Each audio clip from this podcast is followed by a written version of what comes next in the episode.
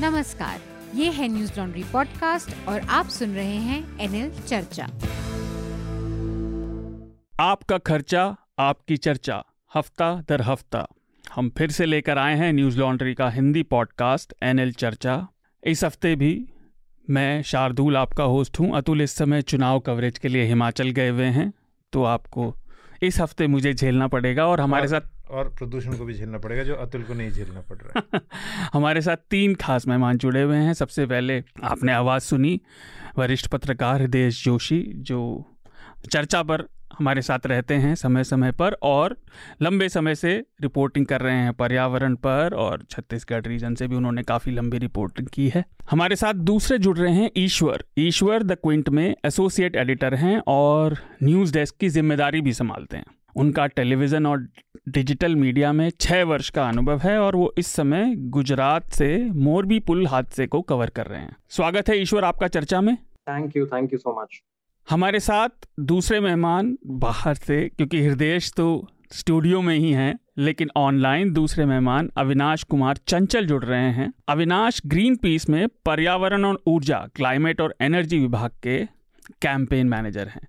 स्वागत है अविनाश आपका चर्चा में। Thank you thank you so much हम आज की चर्चा की तरफ़ बढ़े इससे पहले छोटी छोटी दो तीन अनाउंसमेंट जैसा कि आपको हर बार हम बताते हैं, आप अपनी राय, सुझाव और फीडबैक इस पॉडकास्ट के लिए www.newslaundry.com slash podcast dash letters पर भेज सकते हैं, या podcasts at newslaundry.com email address पर भेज सकते हैं। अपनी राय हमें ज़रूर भेजें कि हम अपने पॉडकास्ट को इस चर्चा को और बेहतर कैसे बना सकते हैं? एक सूचना आने वाले चुनावों से लेकर न्यूज़ लॉन्ड्री का नया एनएल सेना प्रोजेक्ट इस समय चल रहा है। गुजरात और हिमाचल चुनावों की रिपोर्टिंग का। जैसा कि आप लोगों को पता होगा कि अभी इस महीने और अगले महीने, पिछले, अगले एक महीने में इन दोनों राज्यों में चुनाव होने हैं और न्यूज़ लॉन्ड्री की टीम अतुल, मनीषा और बसंत और बाकी रिपोर्टर भी वहाँ जाकर रिपोर्ट करेंगे। तो आप इस प्रोजेक्ट में अपना योगदान दे सकते हैं जिसके लिए आपको सब्सक्रिप्शन सर्विसेज़ के साथ साथ न्यूज़ लॉन्ड्री की तरफ़ से धन्यवाद के रूप में गुडी बैग भी भेजा जाएगा जिसमें काफ़ी सारी चीज़ें आपको मिलेंगी। हफ़्ते की हेडलाइंस की तरफ़ बढ़ते हैं हृदय आपको कुछ जोड़ना तो नहीं? नहीं नहीं मेरे हेडलाइंस मुझे कुछ नहीं जोड़ना है बस प्रदूषण में जो इस वक्त लोग सुख स्वस्थ रहें यही हेडलाइन हाँ। वो आज का हमारा विषय भी है मैंने रखवाया था उसे। तो हेडलाइंस की बात कर लेते हैं पहले। इस हफ़्ते काफ़ी ज़्यादा हेडलाइंस रही इस इनफैक्ट मुझे और हमारे प्रोड्यूसर को बात करनी पड़ी कि कितनी रखी जाएँ। हम्म। पहली गुजरात से जिस पर हम बात करेंगे रविवार 30 अक्टूबर को गुजरात के काठियावाड़ क्षेत्र के मोरबी शहर में एक दर्दनाक हादसा हुआ। यहाँ पर एक 140 साल पुराना सस्पेंशन ब्रिज लोगों का भार नहीं झेल पाया और गिर गया। इसमें अभी तक इकतालीस एक लोगों के जान जाने की खबर है। इस पुल की देखरेख का काम ओरेवा नाम की एक कंपनी के पास था और समूह के पास था, ओरेवा ग्रुप है। और कंपनी के दो मैनेजरों और दो टिकट क्लर्क को मिलाकर नौ लोगों को गिरफ़्तार कर लिया गया है। गिरफ़्तार हुए बाकी पाँच लोग उसकी मरम्मत और सुरक्षा व्यवस्था में काम करते थे। दूसरी सुर्खी हमने पिछले दो हफ़्ते इस बारे में बात की थी दवायर और मेटा विवाद से जुड़ी है। इस हफ़्ते पुलिस ने दवायर के संपादकों के घरों पर तलाशी ली और उनके इलेक्ट्रॉनिक उपकरण भी जब्त कर लिए। इसके बाद वायर के संपादकों ने यह भी कहा कि जो इलेक्ट्रॉनिक उपकरण जब्त हुए, उसकी हैश वैल्यू उन्हें एक नहीं दी गई थी, जो दी जानी चाहिए जब पुलिस कोई भी इलेक्ट्रॉनिक इक्विपमेंट, चाहे वो फ़ोन हो या लैपटॉप हो, उसे जब्त करती है।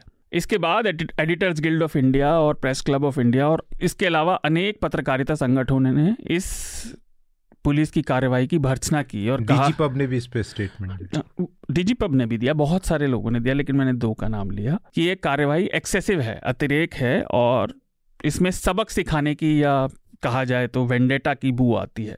एक और इंपॉर्टेंट विषय इस पर आ, आज हम बात भी करेंगे। दिल्ली समेत लगभग पूरे उत्तर भारत में हवा की गुणवत्ता बहुत ज़्यादा खराब हो गई। दिल्ली के कई इलाकों में बीते कल गुरुवार को ए एक युवाई 700 तक रिकॉर्ड की गई, जो बहुत ज़्यादा खतरनाक है। ज़ाहिर है, इस पर फिर राजनीतिक खींचतान भी शुरू हो गई। भाजपा और आप के बीच खासतौर से खूब एक दूसरे के ऊपर आरोप लगाए गए। केंद्रीय पर्यावरण मंत्री भूपेंद्र यादव ने आम आदमी पार्टी पर दिल्ली को गैस चेम्बर बनाने का दोषी ठहराया, क्योंकि पराली जलाने की जो घटनाएँ हैं पंजाब में, वो इस साल 19 प्रतिशत तक बढ़ गई हैं। इस पर जैसे मैंने बताया, आज हम बात करेंगे भी। अगली खबर भारत सरकार की है। भारत सरकार ने सोशल मीडिया वेबसाइट्स पर पोस्ट होने वाली जो सामग्री होती है, उसको मॉडरेट, यानी एक तरह से नियंत्रित करने के लिए ग्रीवेंस अपेलेट कमेटी का गठन करने की घोषणा की है। इस कमेटी के पास भारत में सोशल मीडिया पर जो भी सामग्री जाती है, उसको उसमें मिटिगेट करने का अधिकार होगा मॉडरेट करने का। अगर किसी व्यक्ति को सोशल मीडिया वेबसाइट्स द्वारा समय पर किसी शिकायत का समाधान नहीं मिलता या वो उससे संतुष्ट नहीं है तो वो इस कमेटी के पास अपील कर सकता है। ज़ाहिर सी बात है, इसको लेकर काफ़ी चिंताएँ खड़ी हो गई हैं, क्योंकि इसका प्रत्यक्ष नहीं तो परोक्ष रूप लगता है कि भारत सरकार सोशल मीडिया पर बातचीत को नियंत्रित करने की कोशिश कर रही है। अगली सुर्खी झारखंड से प्रवर्तन निदेशालय, ईडी ने झारखंड के मुख्यमंत्री हेमंत सोरेन को पूछताछ के लिए समन किया था। उन्हें ये समन खनन घोटाले के आरोपों और काले धन को सफ़ेद करने में, मनी लॉन्ड्रिंग के लिए बुलाया गया था। लेकिन वो नहीं गए। ये एक इंटरेस्टिंग बात है और उन्होंने कहा पब्लिक स्टेटमेंट दिया काफ़ी उग्रता से कि आप पूछताछ के लिए क्यों बुला रहे हैं, गिरफ़्तार ही क्यों नहीं कर लेते। तो ये राजनीतिक खींचतान अभी और बढ़ेगी दूसरी सुर्खी भी सोशल मीडिया से जुड़ी हुई है और ये थोड़ी हल्की है हमने इतनी सीरियस सीरियस बातें अभी बताई दुनिया के सबसे अमीर व्यक्ति वो बदलते रहते हैं लेकिन फ़िलहाल ईलॉन हम्म। मस्क ने आखिरकार ट्विटर पे मालिकाना कब्जा कर लिया वो इससे बचने की कोशिश करते रहे हम्म। क्योंकि उन्होंने बाज़ार भाव से काफ़ी ज़्यादा कीमत इसकी लगा दी थी लेकिन फिर उन्हें लेनी पड़ी और लेने के तुरंत बाद उन्होंने सीईओ पराग अग्रवाल और कई लोगों को निकाल दिया। उन्होंने ये भी नोटिस दिया है कि ट्विटर के एम्प्लॉय सातों दिन बारह घंटे काम करें हम्म। और वो ट्विटर पर जो वेरिफिकेशन के लिए नीला चेक मार्क मिलता है उसके लिए पैसे लेने की बात कर रहे हैं। उन्होंने जो निकाला है मैं इस पर एक बात करना चाहता मुझे जी, पता जी. नहीं मैंने फॉलो नहीं किया ज़्यादा इस खबर को। ऑथेंटिक पर जो सोशल मीडिया में चल रहा था कि बहुत सारा पैसा दे के पराग अग्रवाल को निकाला। हमें कब निकाला जाएगा ऐसे में? नहीं तो वो सेवरेंस पैकेज उनके वो क्लॉज होगा ना वो सीईओ हैं ट्विटर सेवरेंस मतलब तो बहुत ज़्यादा मतलब कष्ट था उनको ट्विटर में। नहीं नहीं इन्हें इलॉन मस्क को था। एक चीज़ और कि वो ये भी कह रहे हैं कि आप पैसे दीजिए इस वेरिफिकेशन मार्क के लिए यानी वो पे टू विन एक होता है खासतौर से गेमिंग में। हम्म। पैसे दे के जीत जाइए वो वाला हिसाब है। पर खैर देखते हैं क्या चल रहा है। हम्म। मैं एक बात और कहना किसी ने कहा था ये वेरीफाइड जो अब जो जो। ब्लू टिक है हाँ पेड टिक कहना चाहिए। अभी तो उन्होंने इम्प्लीमेंट नहीं किया अभी तो उन्होंने पेशकश किया है ना। बीस डॉलर के उन्होंने शुरुआत की थी अब वो आठ डॉलर पर तो सोशल मीडिया पर ही उतर आए हैं तो देखते हैं। मैं एक बात ज़रूर कहूँगा जब ये डिस्कशन हुआ था कुछ महीने पहले तब मैंने कहा था तो कई लोगों को अच्छा भी नहीं लगा था कि जितने भी दुनिया के अरबपति हैं खासतौर से पूंजीवाद कैपिटलिस्ट के इनके अंदर हमारे लिए आपके मेरे आम जनता के लिए कोई भावना नहीं है। और दूसरा ये कि अरबपति होने का ये मतलब नहीं कि आपके अंदर सहज बुद्धि भी हो तो हम्म। उसकी कमी दिखाई पड़ती है। खैर। आपकी ईर्षा भाव भी मुझे इसमें ईर्षा भाव? हम चार लोग चंचल में ईश्वर में और आप जाके बल्क डील भी कर सकते हैं। शायद ईश्वर के पास तो टिक होगा भी। मुझे कोई इंटरेस्ट नहीं है इसमें। अंत में दो अंतर्राष्ट्रीय हेडलाइन भी फिर हम चर्चा की शुरुआत करेंगे। पाकिस्तान के पूर्व प्रधानमंत्री इमरान खान पर हाल ही में जानलेवा हमला हो गया जिसमें उन पर गोलियाँ दागी गई लेकिन खुशकिस्मती से वे बच गए जो पाकिस्तान में कम होता है।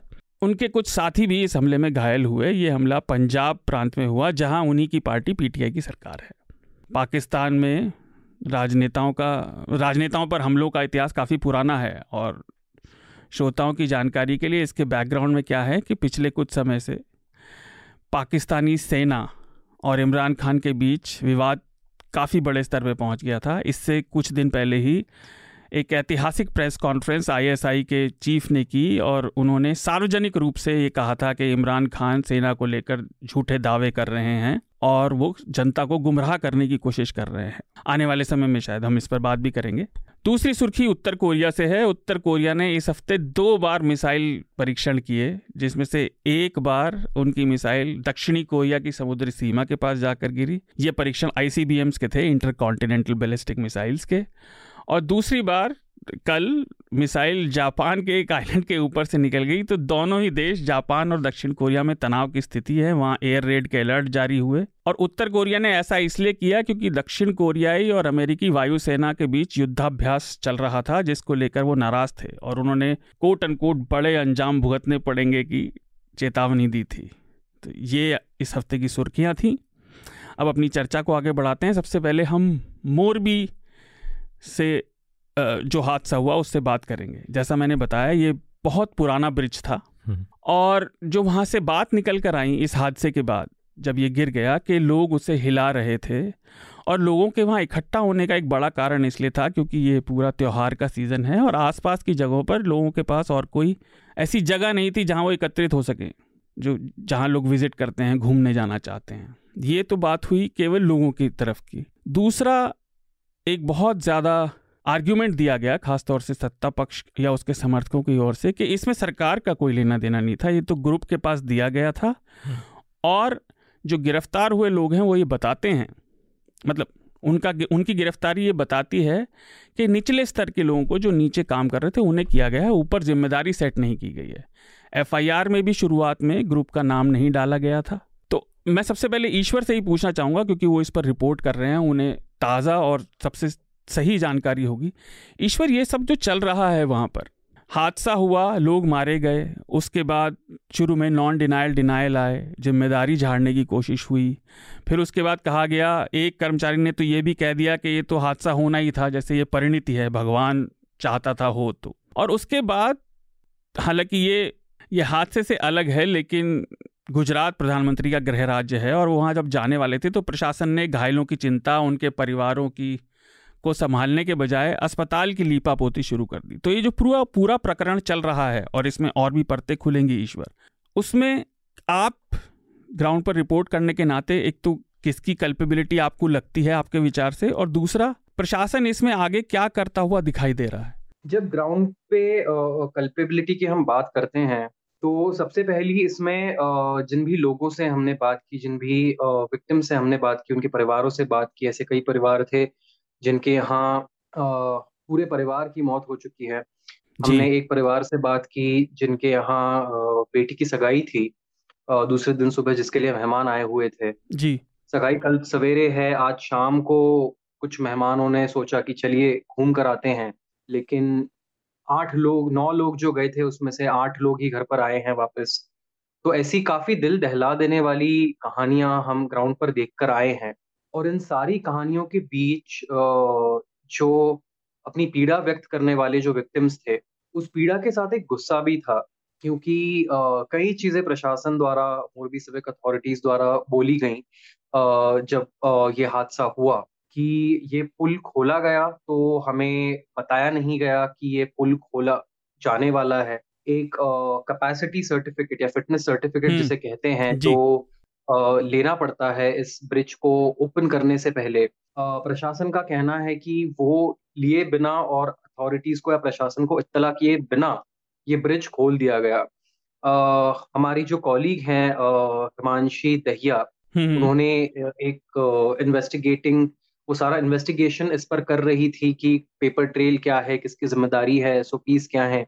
जी। तो उसमें जब हमने आ, संदीप सिंह झाला जो चीफ ऑफिसर हैं मोरबी सिविक अथॉरिटी के थे बल्कि हेडलाइंस में आपको ये भी बता दूँ फ़िलहाल एक और की संदीप सिंह झाला जी जो हैं हम्म, हम्म। पहले सरकारी कर्मचारी हैं फ़र्स्ट गवर्नमेंट ऑफिशियल हैं जिनको सस्पेंड कर दिया गया है ऐसी खबर अभी अभी आधे घंटे पहले आई है तो ये चार अच्छा। दिन लग गए हैं किसी भी प्रशासन के व्यक्ति के खिलाफ कोई बड़ा एक्शन लेने में जब हमने संदीप सिंह झाला जी से दूसरे हादसे के दूसरे ही दिन जब वो नदी के तट पर थे हमारी कॉलीग हिमांशी दहिया ने उनसे बात की और उनसे पूछा कि ज़िम्मेदारी किसकी है? ज़िम्मेदारी किसको लेनी चाहिए? हम्म। उनका ये कहना था कि ये जब ये एक प्रोजेक्ट पूरा एक प्राइवेटाइज बॉडी को दे दिया जाता है तो उसमें शत प्रतिशत ज़िम्मेदारी उस प्राइवेट बॉडी की बन जाती। है उसकी ओनरशिप उसकी अथॉरिटी प्रशासन के पास रहती है लेकिन उसके मेंटेनेंस की उसकी सारी देखरेख की जो एक ज़िम्मेदारी होती है वो प्राइवेट बॉडी की बन जाती है। अब इसमें चीज़ें समझने के लिए सबसे पहले तो उन एस को जानना बहुत ज़रूरी है कि मोरबी सिविक अथॉरिटीज और ओरेवा ग्रुप या जो भी इसमें स्टेक होल्डर्स इन्वॉल्व थे इस ब्रिज के रेन्यू रेनोवेशन और मेंटेनेंस में उनके बीच क्या तय हुआ था? इस बात पर अभी तक कोई क्लैरिटी नहीं मिल पाई है। कुछ चीज़ों पर क्लैरिटी मिली है वो ऐसी है कि जब हम इन्वेस्टिगेटिंग ऑफिसर से बात कर रहे थे मैं और मेरी कॉलीग हिमांशी।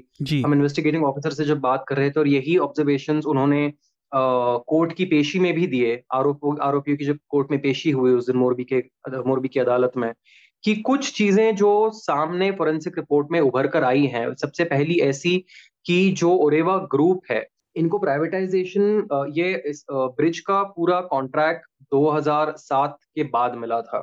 अच्छा। आ, उसके बाद वो कॉन्ट्रैक्ट रिन्यू होते गए ये लोग इतने सालों से ब्रिज मेंटेन कर रहे थे लेकिन जो फोरेंसिक रिपोर्ट या एक प्रिलिमिनरी रिपोर्ट जो कोर्ट को सब प्रिलिमिनरी ओरल ऑब्जर्वेशन एफएसएल के जो पुलिस ने कोर्ट को बताए हैं उसमें से एक बात ये भी थी कि ये जो पुल है 140 साल पुराना उस वो पुल की जो केबल्स हैं उसकी मेंटेनेंस उतनी अच्छी तरीके से नहीं की जा रही थी जितनी की जानी चाहिए पुलिस का कहना है कि जिन जिस कंपनी ने ओरेवा कंपनी ने जिन लोगों को ये कॉन्ट्रैक्ट दिया था जिन लोगों को ये सब कॉन्ट्रैक्ट दिए थे they were not qualified enough to maintain undertake the maintenance of the bridge दूसरी बात ऐसी एक सामने आ रही है कि जो केबल ब्रिज पे जो प्लैंक्स लगे होते हैं जी। 140 साल पुराना ब्रिज था वो वुडन प्लैंक्स लगे हुए थे। जी। पर सालों दर साल वो वुडन प्लैंक्स खराब होते जाते हैं उसके बाद उन प्लैंक्स को एल्यूमिनियम प्लैंक्स से रिप्लेस कर दिया गया था। तो ये एक आ, मुद्दा वहाँ सामने आ रहा है। दूसरा मुद्दा सामने आ रहा है कि आ, जब हम उन टिकट वेंडर्स की बात करते हैं जिनको भी गिरफ़्तार किया गया है अब हम्म। एक आर्ग्यूमेंट ऐसी दी जाती है कि उन लोगों का काम था रेगुलेट करना कि ब्रिज पर कितने लोग जाएँ। लेकिन अब इस बात पे क्लैरिटी नहीं है कि क्या उन लोगों को ऐसे इंस्ट्रक्शंस मिले थे कि ब्रिज पर जाने के लिए इतनी ही टिकट वेंडर्स इतने ही लोग आप अलाउ करें इतने ही टिकट्स आप इशू करें वहाँ पर एक टीम हो जो रेगुलेट करे कि एक समय पर पुल पर कितने लोग जा रहे हैं। तो जब हम ऐसी बातें बातों को हम देखते हैं तो काफ़ी सारे सवाल खड़े होते हैं। अब हम टिकट वेंडर्स की अगर हम बात करें तो सात महीनों तक वो पुल बंद था। ईश्वर मैं आपको एक मिनट रोकूँगा क्योंकि मैं चाहता हूँ श्रोताओं की जानकारी के लिए एक दो चीज़ आप थोड़ा विस्तार से बताएँ। एक तो आपने कहा एफएसएल की बात की जो ब्रिज की क्वालिटी के बारे में बताता है गुणवत्ता की उसका इस्तेमाल कितना हो सकता है। तो बताएँ एफएसएल क्या है श्रोताओं के लिए और हमारी जानकारी के लिए भी। एफ़ एस एल रिपोर्ट ये प्रिलिमिनरी फॉरेंसिक साइंस लेबोरेटरी की रिपोर्ट होती है जो uh, हादसे के uh, जो एक हादसे का पूरा एनालिसिस uh, करती है और जो भी वहाँ से गैदरिंग्स होती हैं जो भी ऑब्जर्वेशन होती हैं साइंटिफिकली uh, वो uh, एक रिकॉर्ड उसका बनाना शुरू करती है ताकि वो ट्रेस कर सके कि हादसे के मतलब जब से हादसा हुआ और उसके पहले की घटनाएँ वो ट्रेस करना शुरू करते हैं इन अ साइंटिफिक मैनर जी। तो वो उसमें ऐसी एक चीज़ सामने आ रही है कि। जिन केबल्स जो केबल्स वहाँ लगी हैं प्लैंक्स का तो मेंटेनेंस किया गया लेकिन केबल्स का मेंटेनेंस जिस प्रकार का होना चाहिए था उस प्रकार का नहीं हुआ। तो ये काफ़ी प्रिलिमिनरी ऑब्जर्वेशन है क्योंकि ऐसे कई सवाल हमने भी इन्वेस्टिगेटिंग ऑफिसर से उस दिन पूछे लेकिन उनका भी जवाब यही था कि अभी काफ़ी इन्वेस्टिगेटिंग स्टेज पर है लेकिन जो घट जो चीज़ें सामने आई हैं जो सात से दस पॉइंट सामने आए हैं हम्म, वो हम्म। उन्होंने हमें बताया जिसमें से केबल का मेंटेनेंस एल्यूमिनियम प्लैंक्स ये एक आ, मुद्दा था। दूसरा मुद्दा ये था कि ब्रिज की कैपेसिटी ब्रिज की कैपेसिटी एनालाइज करने के लिए जो एक फिटनेस सर्टिफिकेट लगता है जिसको कैपेसिटी सर्टिफिकेट भी कहा जाता है। जी। इस फिटनेस सर्टिफिकेट को क्यों नहीं लिया गया? अगर वो फिटनेस सर्टिफिकेट लिया गया होता तो शायद इस बात का अनुमान लगता कि अब इस ब्रिज पर एक समय पर कितने लोग हो सकते हैं। तो वो फिटनेस सर्टिफिकेट नहीं लिया गया। जिन लोगों को गिरफ़्तार आप कर रहे हैं अब आपको थोड़ी सी अगर टाइमलाइन समझाएँ तो सात महीनों तक ये पुल बंद था रेनोवेशन हम्म। के लिए। चौबीस अक्टूबर को ये इस पुल का रेनोवेशन खत्म हुआ। जी। और इस पुल को 26 अक्टूबर को ही खोल दिया गया फॉर गुजराती न्यू ईयर अभी जो आपने दो दिनों में पुल तो खोल दिया, घटना 30 अक्टूबर को हो रही है। तो चार दिन तक किसी को पता नहीं था या प्रशासन को भी पता नहीं था कि बिना फिटनेस सर्टिफिकेट के, बिना किसी परमिशन के ये पुल खोल दिया गया है। क्योंकि आर्ग्यूमेंट यही आ रही है कि हमारी परमिशन के बिना ये पुल खोला गया, लेकिन जिस दिन ये पुल खोला गया, उस दिन ओरेवा ग्रुप द्वारा एक प्रेस कॉन्फ्रेंस भी पुल से की गई। जहाँ ओरेवा ग्रुप के मैनेजर ने कहा कि अभी आठ से दस साल तक इस पुल को कुछ नहीं हो सकता। चलिए आठ से दस साल तक अगर पुल को कुछ नहीं हो सकता तो ये किसकी ज़िम्मेदारी थी? इस बात का अनुमान लगाना कि एक समय पर पुल पर कितने लोग हो सकते हैं। That takes us to the people who have been employed on the ground जो उनका ग्राउंड वर्कफोर्स होता है ब्रिज की क्राउड मेंटेन करने के लिए जो टिकट वेंडर्स होते हैं जो लोग होते हैं। पुलिस ने कोर्ट को यह भी बताया है कि जो लोग ग्राउंड फोर्स थे उनकी आ, आ, वो लोग क्वालिफाइड नहीं थे to handle any kind of crowd they were they had not given they had not been given any instructions कि एक समय पर पुल पर कितने लोग भेजे जाएँ। अब इस बात पर भी क्लैरिटी नहीं है कि ये जो लोग हिरासत में लिए गए हैं ये कब एम्प्लॉय किए गए थे? जब सात महीनों तक पुल पुल बंद था और 26 अक्टूबर को ही पुला था पुल खुला था तो शायद ये ऐसे लोग हों जो चार दिन पहले ही हायर हुए हों। तीसरी बात कोर्ट को यह बताई गई पुलिस द्वारा प्रिलिमिनरी इन्वेस्टिगेशन में कि safety protocols were not in place ऐसे टूरिस्ट स्पॉट्स पर जहाँ वाटर बॉडीज इन्वॉल्व होती हैं वहाँ enough number of life boats enough number of ambulance and medical facilities सब चीज़ें होनी चाहिए। Enough number of specific number of divers that should be there station at the place जो डाइवर्स होते जी, हैं जिनको तैरना आता है। ऐसे लोग वहाँ तैनात होने चाहिए ताकि कोई भी घटना घटे पुल से सौ लोग गिरे या एक इंसान गिरे उसके लिए उनको बचाने के लिए वहाँ जो एक फोर्स होनी चाहिए वो वहाँ पर मौजूद नहीं थी। अब वो मौजूद कराई जाने वाली थी या नहीं ये बात तो कोई जान नहीं सकता कि पुल को खुले हुए चार ही दिन हुए थे। तो ऐसे कई सवाल कई लैप्सेस सामने वहाँ आते हैं।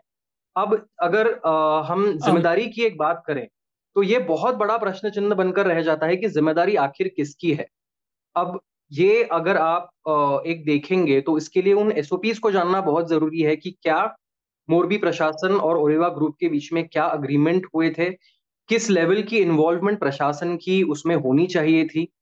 लेकिन अब बड़ा सवाल ये खड़ा होता है कि जब ऐसी कोई घटना होती है किसी पब्लिक प्लेस पे तो आप ज़िम्मेदारी तो उस प्राइवेट कंपनी पर डाल रहे हैं, लेकिन जो आपका आम आदमी है, वो आम आदमी किसका दरवाज़ा खटखटाएगा? वो आम आदमी उस ओरेवा कंपनी का या किसी भी प्राइवेट फॉर्म जिसको ये कॉन्ट्रैक्ट दिया गया था उसका दरवाज़ा नहीं खटखटाता वो प्रशासन से जवाब मांगेगा। प्रशासन से जवाब जब आते हैं तो एक ब्लेम गेम हर घटना में हम देखते हैं कि बन जाता है।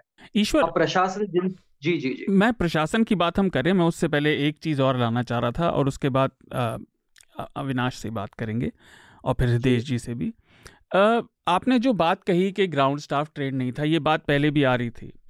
मुझे ये आर्ग्यूमेंट थोड़ा विचित्र लगा, मैं साफ़ तौर पर कहूँगा, क्योंकि आपने, हम सभी ने, सैकड़ों बार हम बड़े बड़े इस तरह के पुलों पर गए होंगे, कई बार जहाँ एंट्री सेवा होती है, आप उन सुरक्षा में निचले स्तर पर काम करने वाले या टिकट खिड़की पर निचले स्तर पर काम करने वालों को या तो फॉर्मल ट्रेनिंग दें। अगर उन्हें वो ट्रेनिंग नहीं दी गई है तो ये आशा रखना कि वो त्यौहार के समय में जब पब्लिक आ रही है रोक लेंगे लोगों को ये बचकाना बात लगती है।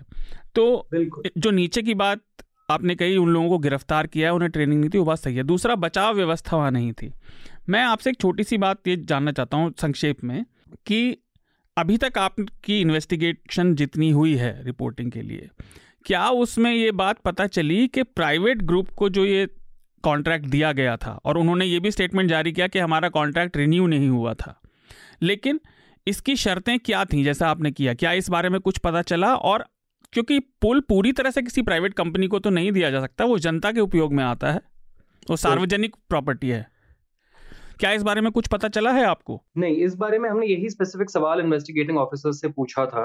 तो उनका कहना था कि अभी वो एस जो सारे बने हैं जो डील हुई थी ओरेवा ग्रुप और प्रशासन के बीच वो कागजात अभी तक पब्लिक डोमेन में एक्सेस नहीं किए गए हैं ब्रिज से जुड़े कई कागजात जो संदीप सिंह झाला हैं चीफ मतलब जो चीफ अभी थोड़ी देर पहले तक मोरबी सिविक बॉडी के चीफ थे हम्म। उनके द्वारा रिट्रीव किए गए हैं पुलिस पुलिस ने मंगलवार को उनकी उनसे पूछताछ हुई थी जिसके बाद अभी उनका थोड़ी देर पहले सस्पेंशन आया है तो वो कागजात अभी एक्सेस किए गए हैं दो दिनों पहले लेकिन पुलिस का लेकिन पब्लिक डोमेन में उसकी कोई जानकारी उन्होंने या कोर्ट को ऑफिशियली उसकी जानकारी उन्होंने अभी तक नहीं दी है। ये जो सारी ऑब्जर्वेशन मैंने आपको बताई ये ओरल ऑब्जर्वेशन थी पुलिस की कोर्ट में।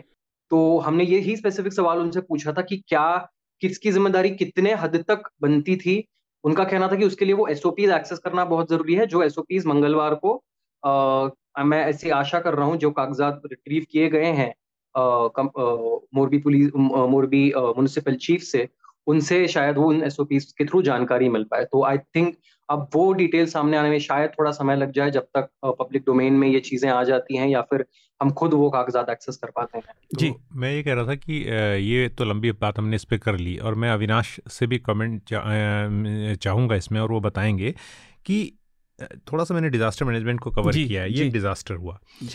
डिज़ास्टर को आ, को मैनेज करने का सबसे अच्छा तरीका ये है कि डिज़ास्टर को होने ही ना दिया जाए राइट लेकिन हमारे यहाँ हर कदम पर disaster disasters are waiting to happen जी। और ये इसलिए होता है इसका सीधा संबंध जो है वो आप कितनी जग, कितना सत्ता की धुरी से कितना दूर है। इस पे डिपेंड करता है। दिल्ली में दिन रात जो सस्पेंशन ब्रिज तो नहीं करूँगा कहूँगा फ्लाईओवरों की नगरी बन रही है।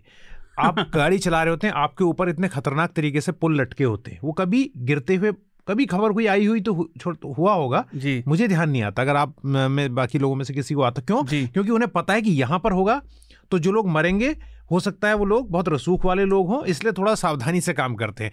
दूर दराज के इलाकों में मैं ये ये 140 साल पुराना ब्रिज था ना उत्तराखंड के हिमालयी इलाकों में जाइए ऐसे सस्पेंशन ब्रिज बहुत सारे हैं हरिद्वार से शुरू हो जाते हैं और पहाड़ों तक। इसी तरह से जिस चीज़ में मैं अविनाश को लाना चाह रहा था वो ये है कि मध्य भारत में आप जाइए जितने भी पावर प्लांट्स हैं ये राखा डैम बनाते हैं दे ऑल्सो हर साल टूट जाते हैं कोई ज़िम्मेदारी नहीं क्योंकि इतने गरीब लोग वहाँ पर रहते हैं अविनाश आप मुझे बताइए कि स्थिति कैसी है? मतलब वहाँ पर ये ये मुद्दा है अकाउंटेबिलिटी का ही और ये मुद्दा है कि जो लोग मरेंगे वो किस उनका इकोनॉमिक एक मैं थोड़ा हट के बता रहा हूँ ये भी आपकी बात सही है।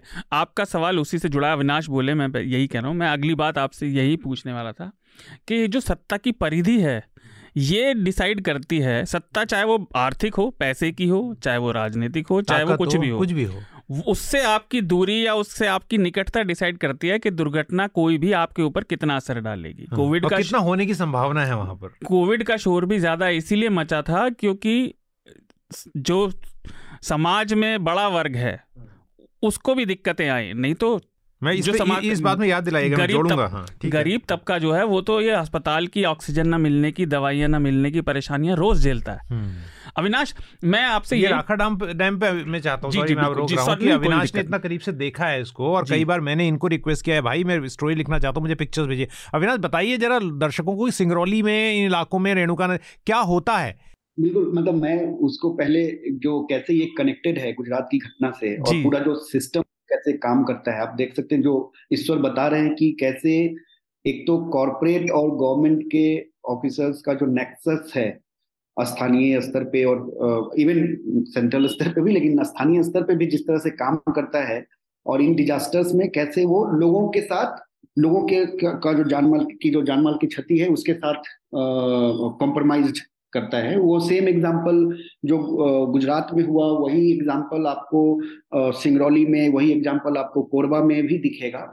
हर साल सिंगरौली की ही बात करूँ तो हर साल लगभग ऐसा होता है कि जो राखर डैम जिसको फ्लाइस बोलते हैं जो पावर प्लांट से निकलता है उसमें सारे कंपनीज़ हैं मतलब उसमें प्राइवेट कंपनीज़ भी हैं उसमें गवर्नमेंट की के भी पावर प्लांट्स हैं।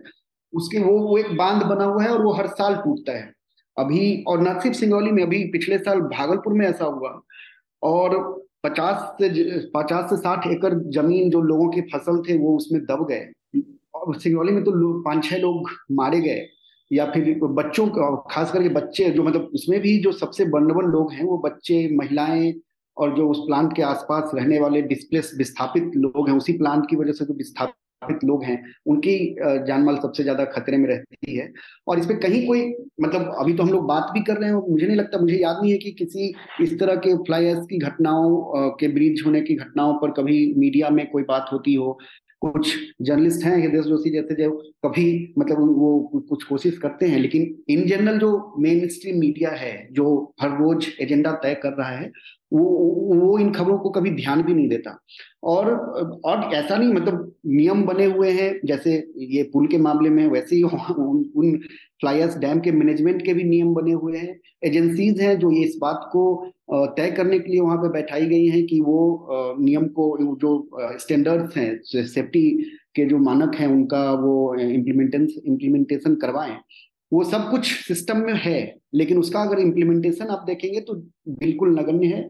और इवन जब इस तरह का डिजास्टर होता है, उसके बाद हम लोगों ने कई सारे ऐसे स्टोरीज ग्राउंड से इकट्ठा किए और फ़र्स्ट हैंड ऐसे लोगों से मिले और हम लोगों ने बात किया है कि कैसे जब ये नुकसान हो जाता है, उसके बाद भी जो एडिक्वेट मदद पहुंचाई जानी चाहिए समय पे वो बिल्कुल भी नहीं पहुंचाई जाती है। ना लोगों को उनके जानमाल की क्षति का कोई मुआवजा दिया जाता है ना उनके फ़सल का मुआवजा दिया जाता है। कई बार तो दर्ज भी नहीं सरकारी रिकॉर्ड में भी दर्ज नहीं किया जाता। जी। सिंगापुर वाली घटना में भी जो पिछले साल हुआ उसमें जो मौत हुई उसको आज भी गाँव वाले बताते कि पाँच से छह हुए गवर्नमेंट कह रही है कि सिर्फ़ दो हुए। तो वो रिकॉर्ड भी नहीं हो जा।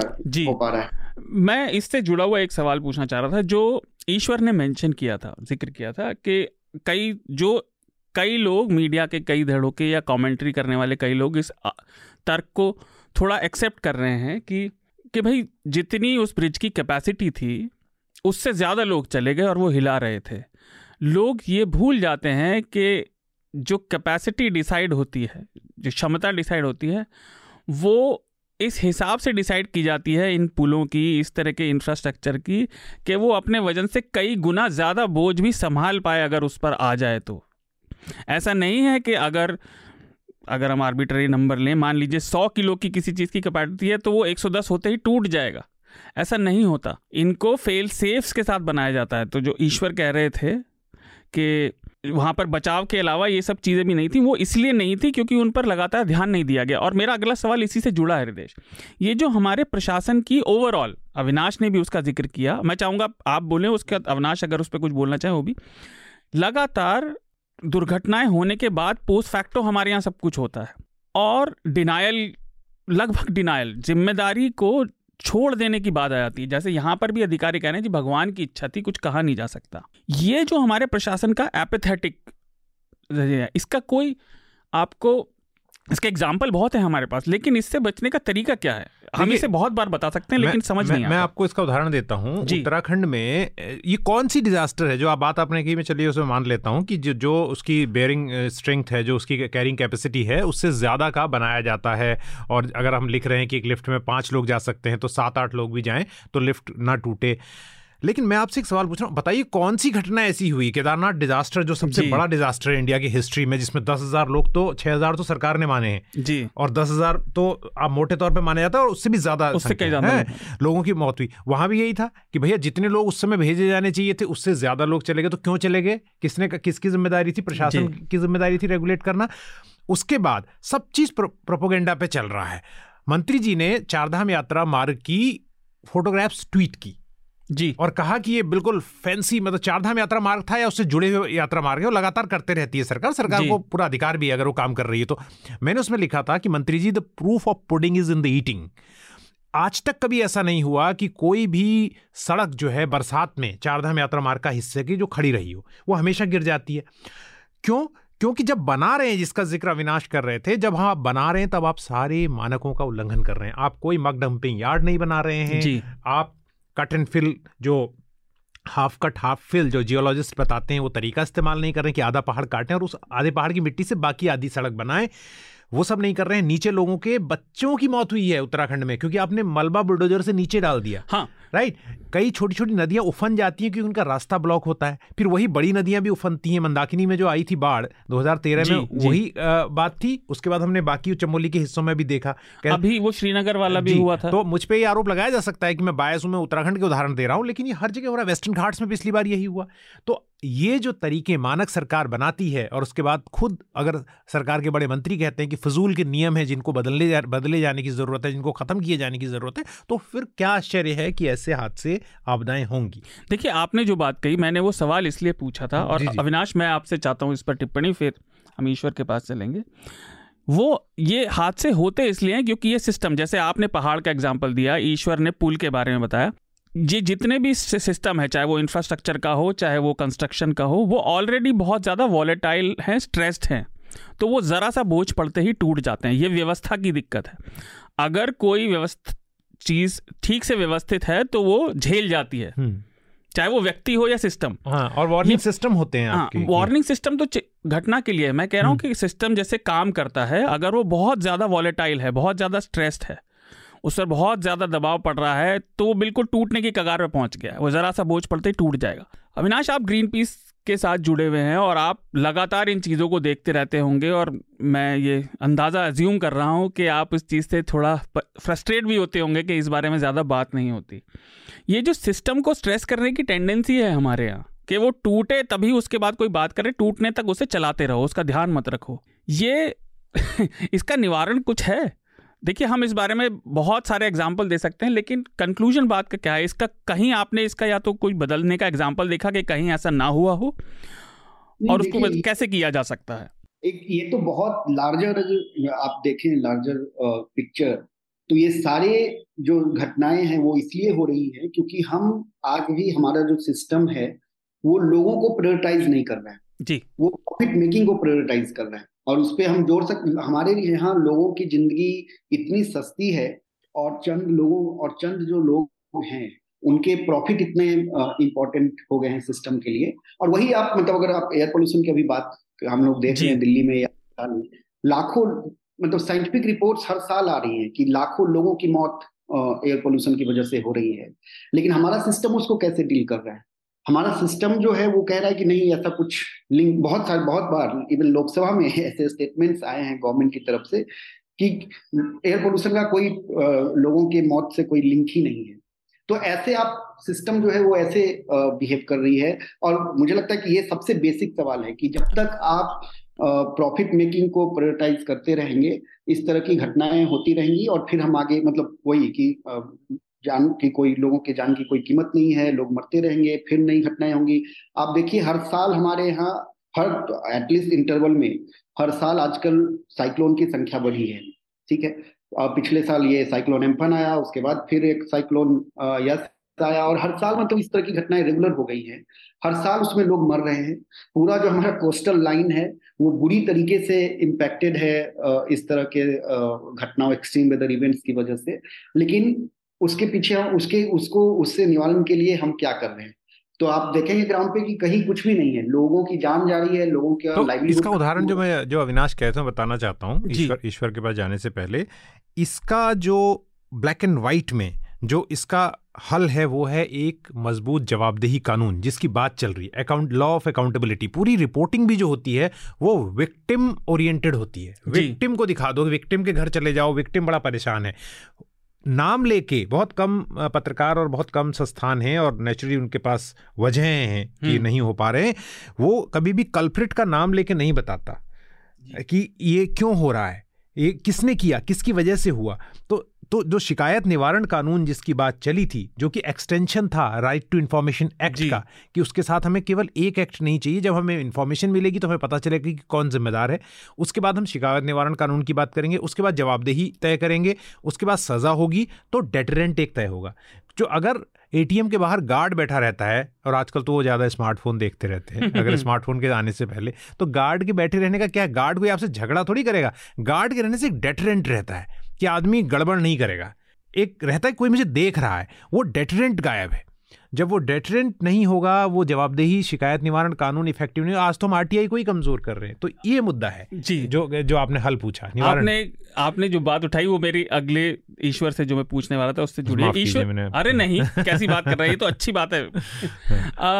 ईश्वर मैं ये कहना चाहूँगा कि देश ने जो बात कही, वो उससे जुड़ी है, जो प्रधानमंत्री के वहाँ पहुँचने के बाद जो हरकतें हुई, खासतौर से अस्पताल में, उससे। लोगों को दुर्घटनाओं से ज़्यादा सफ़ा साफ़ सफ़ाई और अस्पताल की सफ़ाई लोग कैसे दिख रहे हैं, बड़े नेता आ रहे हैं, उसका डर है। तो दो दो पार्ट सवाल है ये। पहला तो ये कि इसके पीछे किसी को फिर ब्लेम किया गया क्या? जो प्रशासन ने जिस तरह से बिहेव किया जब प्रधानमंत्री के आने की बात हुई, और दूसरा, इसको लेकर वहाँ लोकल रिएक्शन क्या है? क्या आपको पता है? वहाँ पे जो पीड़ित हैं या पीड़ित के परिवार वाले, जानने वाले, उन लोगों ने इसके लिए कैसा रिएक्ट किया जब उन्हें हटाकर? जैसे कि मैंने एक देखा था, टीवी पर रिपोर्ट आ रही थी, मुझे याद नहीं किस चैनल की थी, कि मरीजों को गद्दे दे दिए गए, और उनके तीमारदारों से कहा गया कि देखिए, नए गद्दे हैं, ये बिछा लीजिए। तो उन लोगों को खुद गद्दे बिछाने पड़े।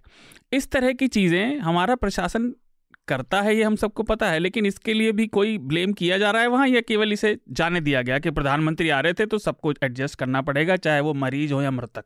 इसे इस मुद्दे को कुछ हद तक तो जाने ही दिया गया था आ, लोगों द्वारा भी क्योंकि आ, ये ट्रेजिडी इतनी बड़ी थी मतलब लोग अपनी पीड़ाओं में इतने उलझे हुए थे कि ये चीज़ उन लोगों के लिए बहुत ही छोटी सी चीज़ बन गई। क्योंकि आप किसी भी इंसान से आप शहर में बात करें तो ऐसा कोई भी नहीं था जिसने किसी जानने वाले को ना खोया हो। जी।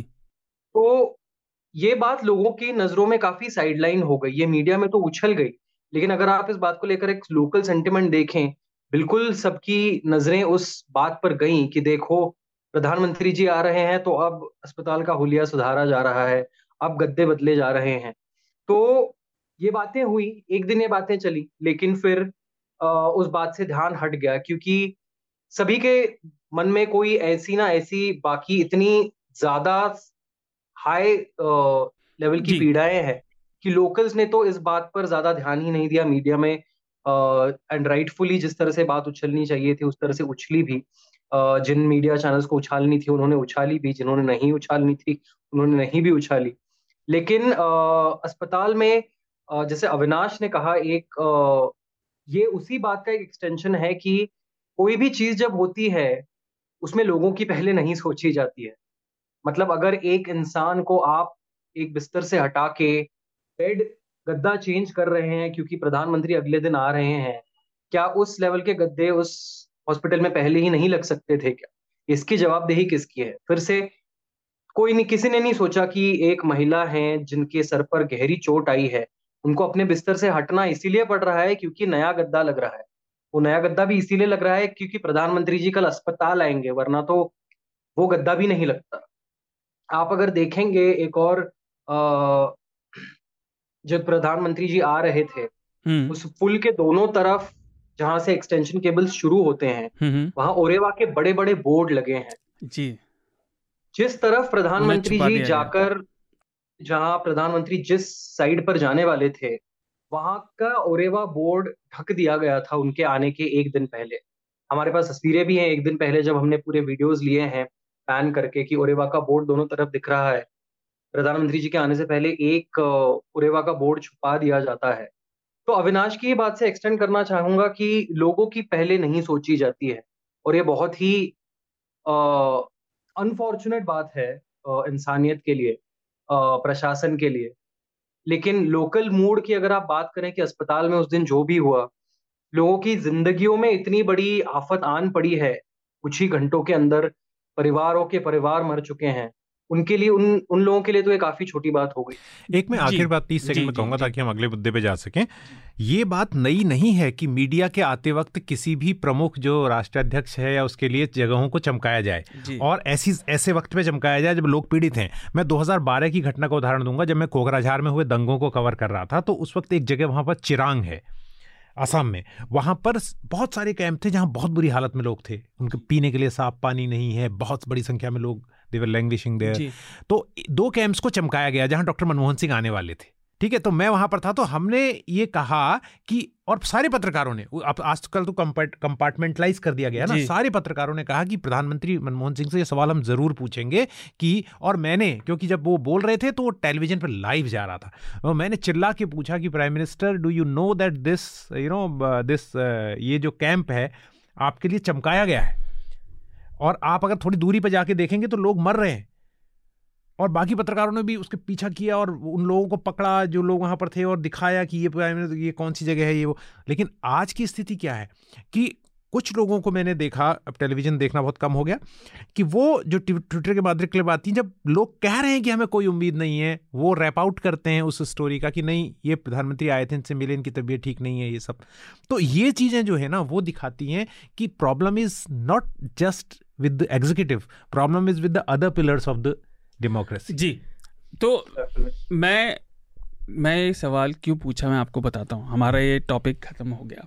हमने मोर भी ब्रिज पे बात की और ये मामला अभी चल भी रहा है सिस्टम की एपैथी क्योंकि हमारा अगला विषय भी इसी चीज़ से जुड़ा है, वायु प्रदूषण, लगभग पूरे उत्तर भारत में। उत्तर भारत में आमतौर पर सर्दियों के दिनों में दिल्ली का बहुत नाम गूंजता है क्योंकि राजधानी भी है। लेकिन ये समस्या भारत के लगभग सभी शहरों की है और ख़ास तौर से मध्य और उत्तर भारत की। इस समय दिल्ली की आबो हवा और मैं आपको बिल्कुल व्यक्तिगत तौर पे कहना चाहूँगा, मैं बहुत गुस्से में भी हूँ इस वजह से। सांस लेना दुभर हो जाता है, और ख़ास तौर से उन लोगों के लिए जिन्हें पहले से स्वास्थ्य से जुड़ी कुछ चीज़ें हैं, कुछ परेशानियाँ हैं, उनके लिए ज़िंदगी मिनट दर मिनट दुभर हो जाती है। सांस लेने में दिक्कत है, आपको खाने में दिक्कत है, आपको सोने में दिक्कत है। आप आ जा नहीं सकते। इसके अलावा जो आंकड़े हैं जैसे अभी उन्होंने बताया कि संसद में कई लोग कह रहे थे कि ऐसा नहीं है तो हमारे पास आंकड़े उपलब्ध हैं। दो हज़ार उन्नीस के 2.3 मिलियन यानी 23 लाख लोग ऐसा बताता है। I think W H O का था यह आंकड़ा। नहीं कई रिपोर्ट्स आ गई हम बताएँगे उसके बारे में हाँ। वायु प्रदूषण से इफ़ेक्ट होके मरते हैं। प्रदूषण उनकी मौत में कंट्रीब्यूटर होता है।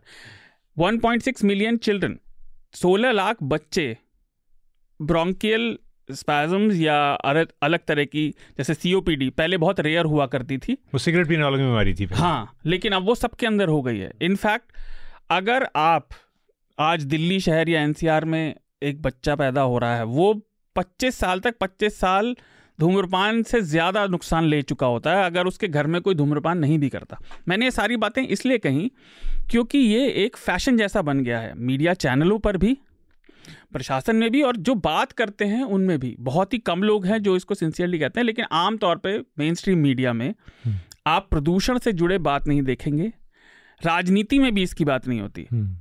हृदय लगातार उसकी बात करते हैं मैं भी यहाँ पर इस फोरम पर करता रहता हूँ और मुझे विश्वास है अविनाश भी खास तौर से झगड़ा करते हैं ट्विटर पर लगातार इस चीज़ का पीछा करते रहते होंगे एक फ्रस्ट्रेट करने तो मैं आपको एक बात जी जी एक हम्म। है क्या? और मैं इसे ऐसे क्यों रख रहा हूँ? क्योंकि देखिए प्रदूषण के बारे में हम आंकड़े देते रह सकते हैं लेकिन इसका कोई रिजल्टेंट नहीं निकलता। पराली जलाने की बात होती है तो उसमें राजनीति आ जाती है। यहाँ भी राजनीति फिर आ गई। और देश में आप ही से शुरू करना चाहूँगा। दो बातें। एक तो जो रोज़मर्रा की ज़िंदगी है वो इससे अफेक्ट हो रही है, इसका किसी को फ़र्क नहीं पड़ रहा, मेरे लिए ये बात अचंभित करने वाली है, आप अगर समझा पाएँ। दूसरी ये कि ये मुद्दा राजनीति का क्यों नहीं बनता? किसी भी स्तर पे जब हर किसी व्यक्ति की ज़िंदगी कम हो रही है, आज की डेट में अगर आप दिल्ली एनसीआर के निवासी हैं, उत्तर भारत के, उत्तर प्रदेश के, मध्य प्रदेश के कई शहर, हालाँकि मध्य प्रदेश में प्रदूषण कम है, लेकिन इन सब शहरों में आपकी आयु 10 साल घट चुकी है ऑलरेडी नहीं तो इसमें वजह क्या है? पहले तो हमें समझना पड़ेगा दिल्ली इसलिए ज़्यादा पोल्यूटेड है क्योंकि एक तो ये जियोग्राफिकली लैंडलॉक्ड है। हाँ। मुंबई में हवा चलती है तटीय इलाकों में हवा चलती है यहाँ पर बरसात भी जो है जिस वक्त जाड़ों के वक्त प्रदूषण बढ़ता है जब अमूमन बरसात इतनी नहीं होती। तो जो हमेशा ऑलरेडी पोल्यूशन बहुत ज़्यादा है वो पोल्यूशन जो है बढ़ जाता है। लेकिन जो बात अविनाश कह रहे थे वो ये कह रहे थे कि मंत्रियों ने संसद के भीतर इस बात को कई बार कहा है और संसद के बाहर भी कहा है कि ऐसा कोई हमें हमारे पास प्रूफ नहीं है कि हम ये कह सकें कि वायु प्रदूषण के कारण लोगों की संख्या बढ़ रही है। लेकिन बहुत ही दिलचस्प उदाहरण है कि जब लैंडसेट और SoGA state of global affair दोनों की रिपोर्ट्स काफ़ी क्रेडिबल रिपोर्ट्स मानी जाती हैं। उन्होंने जब ये कहा था जो आप आंकड़ा दे रहे थे जी वो लैंडसेट का था हाँ लैंडसेट और SoGA state of global affair दोनों की रिपोर्ट्स कही आती हैं और दूसरी भी। जब उन्होंने ये कहा मैं ईयर भूल रहा हूँ पिछले कुछ दो तीन साल पहले की बात है मैंने खुद उस पर रिपोर्ट लिखी थी दो की शायद बात है जब उन्होंने कहा कि पाकिस्तान माफ़ कीजिए चाइना और इंडिया में मिलकर कुल 25 लाख लोग मर रहे हैं और हिंदुस्तान में 10 से 12 लाख लोग से ज़्यादा लोग मर रहे हैं एयर पोल्यूशन से। तो सरकार ने इस बात को रबिश इस बात को मटिया कर, करना चाहा कि इसको खत्म करना हाँ। लेकिन उसके बाद सरकार की अपनी बनाई हुई आईसीएमआर ने कहा कि नहीं इतने लोग नहीं मर रहे इससे ज़्यादा लोग मर रहे हैं। You know this is the fact सरकार की अपनी जो रिपोर्ट है आईसीएमआर की जो Indian council of medical research ने उसके बाद सरकार ने उसको बिल्कुल ही डिसोन कर दिया। तो यानी हम सच्चाई को देखना नहीं चाहते अभी आप किसी भी डॉक्टर से बात कीजिए, जो पल्मोनरी में काम करता है, वो आपको बताएगा कि इस वक्त आईसीयू में लोग लैंड करते हैं। वजह क्या है? आईसीयू में सीधे आ हाँ। रहे हैं लोग। डॉक्टर जगह नहीं है आईसीयू में। वजह छोटे छोटे बच्चे मेरे अपना उदाहरण परिवार का है कि उनको नेबुलाइजर दिया जाता है क्योंकि इतना ज़्यादा प्रदूषण है और बच्चों को रोक नहीं सकते आप वो बाहर जाके खेलते हैं। दूसरी आखिरी बात कह के मैं ख़त्म करूँगा वो ये कि ये रिपोर्ट्स अगर आप जरा सी भी गूगल करेंगे तो आप पढ़ सकते हैं कि प्रदूषण अब आपके फेफड़ों तक सीमित नहीं रहा। एक पार्टिकल जो पोल्यूटेंट क्या है? ये डिपेंड करना है। पोल्यूटेंट क्या पी एम टेन है केवल, या P M two point five है, या पी एम वन है एसओ टू है एनओ टू है, या उसमें ओजोन है, क्या है? तो गार्डियन ने बल्कि इस पर एक अच्छी खासी रिसर्च छापी थी, इसमें कहा था कि there is no part of your body which is unaffected by pollution तो जो जो बच्चों के फीटस है उसमें जो मा, मा, माता की जो। कोख में फीटस है उसमें असर पड़ रहा है। ब्लड स्ट्रीम्स में जा रहा है ब्रेन स्ट्रोक्स हो रहे हैं किडनी फेलियर हो रहे हैं हार्ट फेलियर हो रहे हैं ये है प्रदूषण देखिए मैंने आपसे पहले बात इसीलिए करवाई हम्म। देश। है क्या लोग समझते हैं वायु प्रदूषण या किसी तरह का प्रदूषण? अरे फेफड़ों पर जाएगा हम मास्क लगा लेंगे। लोग ये नहीं समझते कि जब हम ऑक्सीजन सांस लेते हैं और हो सकता है मैं टेक्निकल हो जाऊँ मैं माफ़ी चाहता हूँ लेकिन मुझे लगता है बताना बड़ा ज़रूरी है। आपका ब्रेन और आपका शरीर ऑक्सीजन के थ्रू ही सब एब्जॉर्ब करता है। अगर आप जो भी तत्व आप सांस के थ्रू लेंगे, वो लंग्स के थ्रू पूरी बॉडी में जाते हैं, वो आपके लिवर में जाते हैं, वो आपके हार्ट को अफेक्ट करते हैं। कार्डियोलॉजी के केस जो खासतौर से लाइक हार्ट अटैक जिसे बोल देते हैं आम भाषा में एम आई माइट्रोकॉन्ट्रियल इन्फाक्शन उसके केस भी इतने बढ़ गए हैं इसलिए क्योंकि हमारे सिस्टम स्ट्रेस्ड हैं, शरीर के। जैसे आपने कहा सल्फ़र डाइऑक्साइड और ख़ासतौर से दिवाली के बाद उसकी बात तो हम बाद में करेंगे। तो ये सब होता रहता है। और लोग समझते हैं कि नहीं हम मास्क लगाएँगे ठीक हो जाएँगे।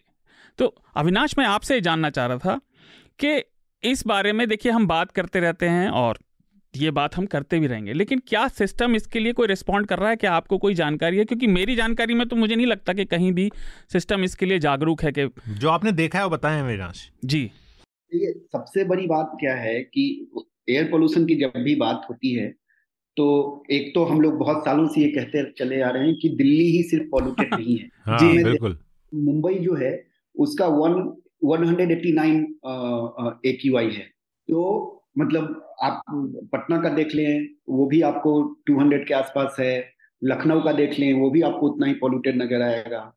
तो एक और दूसरी और दूसरी तरफ़ ना सिर्फ़ ये नॉर्थ इंडियन प्रॉब्लम है। पिछले साल ही हमने एक रिपोर्ट किया था और उसमें लगभग जो साउथ साउथ इंडियन सिटीज़ हैं दस, उनमें लगभग सारे सिटीज़ कोच्चि को छोड़ के डब्ल्यू एच ओ जो national ambient air quality standard है उससे कई गुना ज़्यादा कई बार दुगुना और कई बार डेढ़ गुना इस तरह से वो लोग ये ये शहर ये शहर जो है वो वायु प्रदूषण में रह रहे हैं। तो इसका मतलब है और हर साल हम लोग रिपोर्ट करते हैं एपोक्लिप्स के नाम से उसमें हम देखते हैं कि लगभग 80 परसेंट जो इंडियन सिटीज़ हैं वो हमारा national ambient air quality standards meet नहीं करते जी। दूसरी दूसरी बात मैं तो ये national ambient air quality standard की बात कर रहा हूँ लेकिन डब्ल्यूएचओ पिछले पिछले साल जो ये है उसको मॉडिफाई किया उसके स्टैंडर्ड्स को उसने मॉडिफाई किया और उसने कहा कि कोई भी level of air pollution safe नहीं है। तो इवन जो उसका स्टैंडर्ड है जो पीएम 2.5 का पाँच और पंद्रह। पंद्रह और एनुअल मीन है जी जी। वो पाँच भी उसका बोलता है कि बहुत ज़्यादा हेल्थ को इम्पैक्ट कर सकता है। और आप 400 देख रहे हैं आप 300 देख रहे हैं तो वो आप इमेजिन ही नहीं कर सकते पाँच उनका एनुअल है पंद्रह उनका डेली है।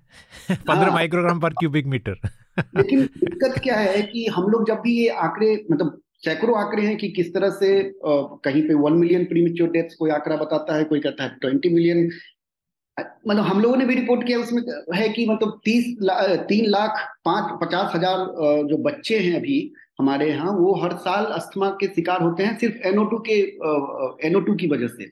लेकिन जब हम ये सब आंकड़े बात करते हैं तो ऐसा एक कम्युनिकेशन जाता है कि लोग इन आंकड़ों को देखते हैं, वो ये नहीं सोचते कि जब हम एक लाख दस लाख लोग बोल रहे हैं दैट मीन्स कि दस लाख ज़िंदा लोग थे, जो और ज़्यादा जी सकते थे, लेकिन वो नहीं जी पा रहे हैं।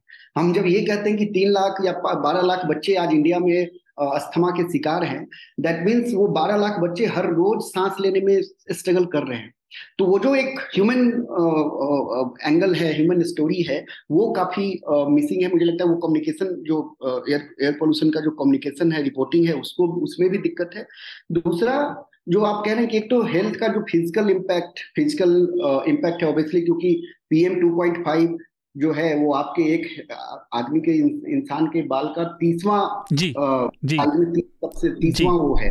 तीस गुना उससे कम है। तो आप पता बता नहीं सकते कि कहाँ कहाँ आपके बॉडी में वो इंटर कर सकता है। लेकिन बहुत सारा ऐसा रिसर्च आ गया है जो ये भी बताता है कि किस तरह से मेंटल हेल्थ पे भी बहुत ज़्यादा असर हो रहा है। जी इवन ऑफ़ कोर्स का एक केस स्टडी है जिसमें ये देखा गया कि जो सबसे ज़्यादा एयर पोल्यूटेंट एरिया था वहाँ पे लोगों का मेंटल हेल्थ खराब हुआ और उसकी वजह से बहुत सारे क्राइम के रेट भी बढ़े। तो बहुत तरह का इस तरह का इंटरेस्टिंग डेटा और इस तरह की स्टडी सामने आ रहे हैं। देखिए रिदेश कह रहे हैं कि मैं गुस्सा हो ही रहा था। देखिए बात वो नहीं है आपकी एफिशिएंसी कम होती है जो आ, आप ठीक कह रहे हैं अविनाश आपकी एफिशिएंसी कम होती है आप जब तरह तरह के केमिकल आपके शरीर में एब्जॉर्ब होंगे तो वो केमिकल रिएक्शंस रिज़ल्ट भी देते हैं। मैं एक मिनट ईश्वर को भी लेना चाह रहा था। ईश्वर जो राजनीतिक दल या सरकारें इस बारे में कदम उठा रही है जैसे दिल्ली का हमारे सामने एक बड़ा हास्यास्पद लगता है मुझे, लेकिन हास्यास्पद मतलब खुशी में नहीं, एक व्यंग की तरह, कि स्मॉग टावर लगा दिए गए। ये बहुत ही अजीब सा कदम था, और पिछले साल तक सरकार, जब पंजाब सरकार को ब्लेम कर रही थी, दिल्ली सरकार, अब वो उससे पल्ला झाड़ के केंद्र सरकार को ब्लेम कर रही है। तो ये जो राजनीतिक ब्लेम गेम है, इसी में लोगों की जान जा रही है। इसका कोई बदलाव आपको दिखता है? कहीं राजनीतिक में कहीं भाषा का बदलाव हो रहा है? कहीं कोई ऐसा कदम किसी सरकार ने उठाया जिसको हम ये कह सके कि नहीं ये ठीक है? मुझे तो बिल्कुल भी कोई बदलाव नहीं दिखता है। देखिए राजनीति की जब हम बात करते हैं जब हम पोल्यूशन के बारे में जब मैं हर साल पढ़ता हूँ देखिए मैं मुंबई शहर से हूँ बेसिकली जी। जहाँ इस लेवल की पोल्यूशन नहीं हुआ करती थी जब मैं 2016 में दिल्ली शिफ्ट हुआ। और जिस तरह की एक जिस तरह का एक भारीपन मुझे हवा में महसूस हुआ मुझे अभी भी याद है 2016 में मैं मई के महीने में दिल्ली में शिफ्ट हुआ था। और आ, मेरी पहली ट्रिप थी बॉम्बे अक्टूबर के अराउंड जब गणेश चतुर्थी थी। तो जब मैं एयरपोर्ट से बाहर निकला सब कह रहे थे पोल्यूशन है पोल्यूशन है लेकिन उसकी असली जो मुझे जो मुझे फ़र्क महसूस हुआ जैसे ही मैं मुंबई डोमेस्टिक एयरपोर्ट के बाहर निकला और एक हवा में जो हल्कापन था मुंबई में ऑफकोर्स उतने ही पोल्यूशन की प्रॉब्लम उतनी ही है, लेकिन हवा का एक जो हल्कापन था वो मुझे महसूस हुआ। उस वक्त मैंने पहली बार महसूस किया कि सांस लेना एक, हम कितना कैजुअली लेते हैं इस बात को। फिर जैसे जैसे मैं साल दर साल इस चीज़ को फॉलो कर रहा हूँ, आम आदमी पार्टी की सरकार को देख रहा हूँ, इस सारी राजनीति को देख रहा हूँ, जब एक तीन अलग सरकारों की, तीन तीन अलग पार्टियों की सरकार थी, पंजाब में अमरिंदर सिंह थे, यहाँ हरियाणा में मनोहर लाल खट्टर है, दिल्ली में आम आदमी पार्टी के अरविंद केजरीवाल हैं। मेरा प्रश्न ये उठता है कि कुछ पार्टियाँ कुछ मुद्दों को साल और साल दर साल चला सकती हैं। ये एक राजनीतिक पार्टी की कैपेसिटी होती है कि किस मुद्दे को चलाया जाए। जैसे आप आम आदमी पार्टी को देखेंगे तो एक शिक्षा या अस्पताल का मुद्दा इस मुद्दे पर उनकी राजनीति सालों से अब दस साल हो, करीब हो चुके हैं आम आदमी पार्टी की आम आदमी पार्टी के मुद्दे बरकरार रहे हैं। पंजाब के आप कांग्रेस को देखें या किसी और पार्टी जिन्होंने भी अकाली दल को देखें, जिन्होंने भी कुछ मुद्दे कायम रखना चाहे हैं, वो मुद्दे कायम उन्होंने रखे हैं। मेरा सवाल ये उठता है कि जब आपकी प्रजा के छोटे बच्चों को सांस लेने में तकलीफ़ होना शुरू होती है, आपका पोल्यूशन का मुद्दा उसी वक्त के लिए डिस्कस क्यों होता है? क्या पूरा साल आप एक पोल्यूशन का मुद्दा नहीं चला सकते? अब आप एक स्मोक टावर लगा रहे हैं ऑप्टिक्स के लिए वो स्मोक टावर बहुत बड़ा दिखता है। पर किस हद तक की एक रिसर्च उसमें की गई कि ये स्मोक टावर कितना इफ़ेक्टिव है या नहीं है? जब एक स्टबल बर्निंग की आप बात करते हैं तो सरकारों के लिए आ, किसी और प्रदेश में बैठकर कहना बहुत आसान है कि पंजाब के मुख्यमंत्री को कहें स्मॉग बर्निंग स्टबल बर्निंग के खिलाफ लॉज लेकर आए वो कुछ नहीं कर रहे हैं। पर क्या आपने उन किसानों से पूछा उनको इनफ आपने इक्विप किया इस बात के लिए उनको इनफ एजुकेट किया कि वो स्टबल बर्निंग के अलावा किस रा, क्या रास्ते अपना सकते हैं? अगर वो रास्ते अपना सकते हैं तो क्या वो रास्ते उन किसानों के लिए इकोनॉमिकली फिजिबल है? ये, ये कई सारे सवाल खड़े होते हैं और राजनीति चलती ही रहती है चलती ही रहती है। आज सवेरे हम बात कर रहे थे सारे कि ये स्टोरी करते हैं ये स्टोरी करते हैं ये स्टोरी करते हैं किसने मुद्दा उठाया? यार ये तो हम पिछले साल भी कर चुके हैं। नहीं मैं तो आपको इसमें एक बात इंपॉर्टेंट कहना चाहता हूँ ईश्वर की बात में जोड़ते हुए कि पहली चीज़ ये कि स्मोक टावर हो या घरों में जो लगते हैं जो एयर प्योरीफायर ये धोखा है। मैं मैं चाहता हूँ कि आप इसको एम्पलीफाई करें जब इसको पब्लिश करें इस प्रोग्राम को। ये धोखा है आपको ये बात को बढ़ा सरकार से मार्क करनी पड़ेगी कि पॉल्यूशन को सोर्स पे रोका जाए। ये ड्रामेबाजी है टोटली हाई इसका बिल्कुल भी विरोध होना चाहिए। दूसरी बात ये कि फिर अगेन अकाउंटेबिलिटी दिल्ली में जो स्थित सेंटर फॉर पॉलिसी रिसर्च और मैंने खुद ये खबर लिखी है कि इसमें इसने अपने शोध में कहा है कि 10 राज्यों के प्रदूषण बोर्डों में सत्तावन प्रतिशत सदस्य उन उद्योगों से जुड़े हैं जो प्रदूषण करते हैं। ये कॉन्फ्लिक्ट ऑफ़ इंटरेस्ट है ये अकाउंटेबिलिटी ये वो बोर्ड हैं जिन पर देश के सबसे प्रदूषित कहे जाने वाले गंगा का जो जो कहते हैं ना गैंगटिक प्लेन वो वो वाले इलाकों के प्रदूषण ये कंट्रोल बोर्ड हैं और सात प्रतिशत जबकि यहाँ पर नॉर्म्स हैं कि इतने परसेंट वैज्ञानिक होने चाहिए इतने परसेंट ये होनी चाहिए लेकिन ये इस इस चीज़ को पकड़ना बहुत ज़रूरी है। और जो मैं बात कह रहा था उसको आखिर में एक लाइन में उसको रिपीट करूँगा कि बच्चों के जन्म होने के बाद प्रदूषण उनका दुश्मन नहीं बन रहा है।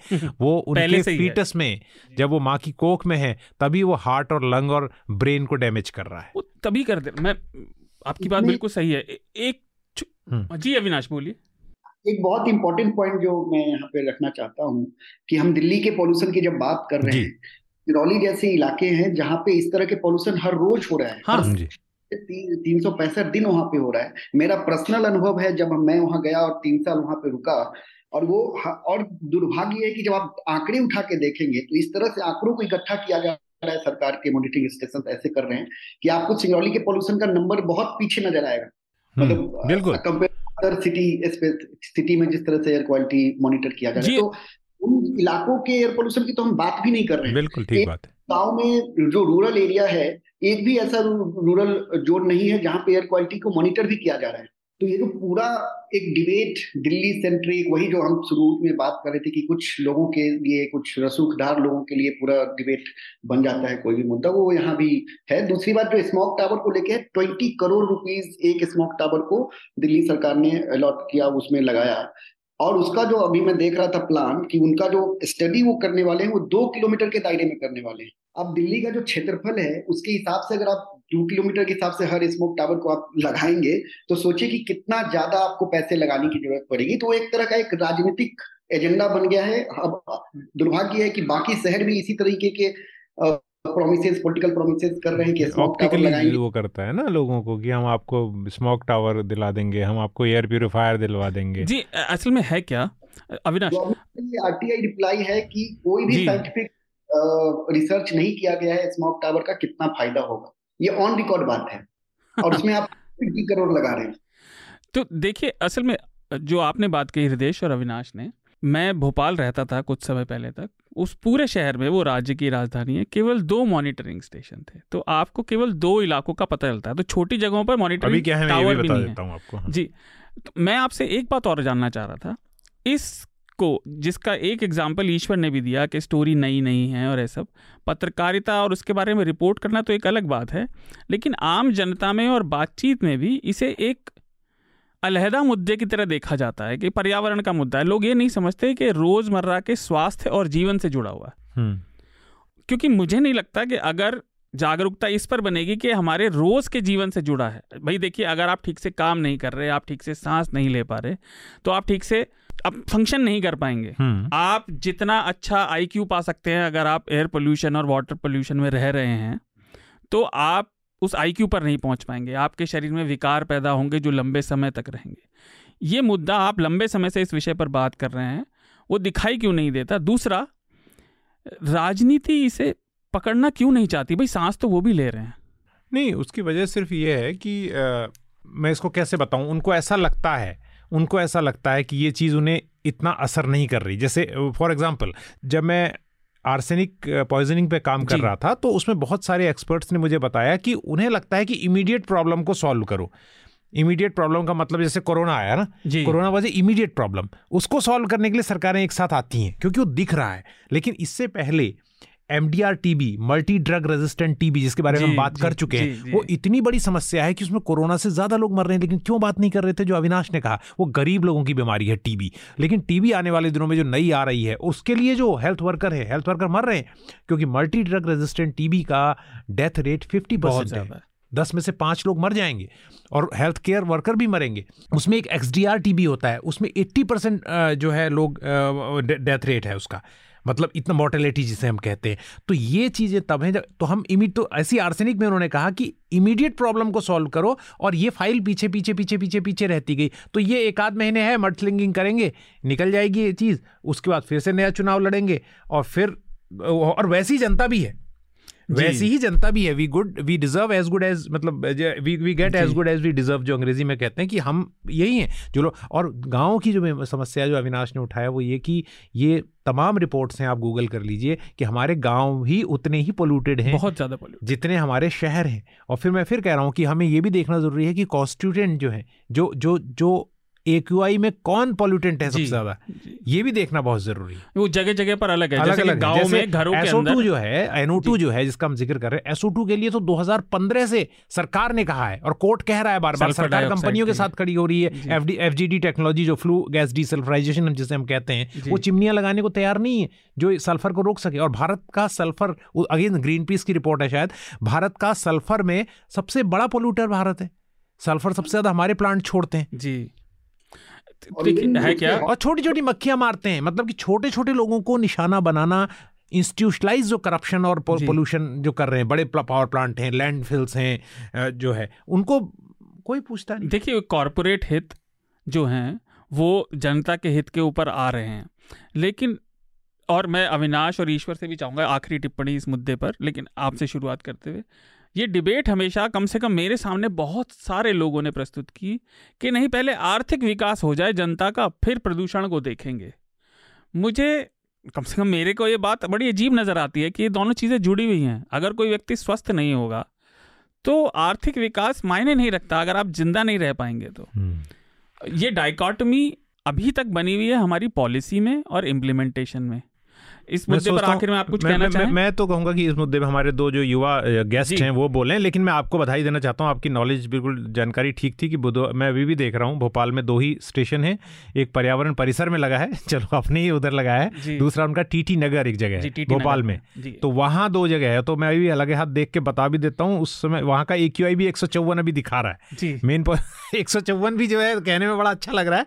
मॉडरेट है लेकिन एक सौ चौवन भी जो है जैसा अविनाश ने हमें याद दिलाया बहुत खराब है हा? मतलब जो जो हाँ। अविनाश पहले बात कर रहे थे उसमें हाँ। श्रोताओं के लिए साफ़ बता देना चाहता हूँ और दूसरा वाला भी हमारे यहाँ जो भी शहर बेहतर माने जा रहे हैं हाँ। वो रिलेटिव माइन पर फिर भी आप जा सकते हैं भोपाल एक और एक जो है वो सात सौ से तो अच्छा ही मैं आपको विश्वास दिलाता हूँ कई एरिया इससे कहीं बेहतर है क्योंकि वहाँ टावर ही नहीं है अविनाश आप इस विषय पर अंत में कुछ कहना चाहेंगे इकोनॉमिक वाला जो आपने सवाल उठाया है ये बहुत पुराना डिबेट है कि इकोलॉजी वर्सेस इकोनॉमी का कि आप इकोलॉजी को खत्म करके ही खराब एयर खराब पानी करके ही आप इकोनॉमिक डेवलपमेंट कर सकते हैं।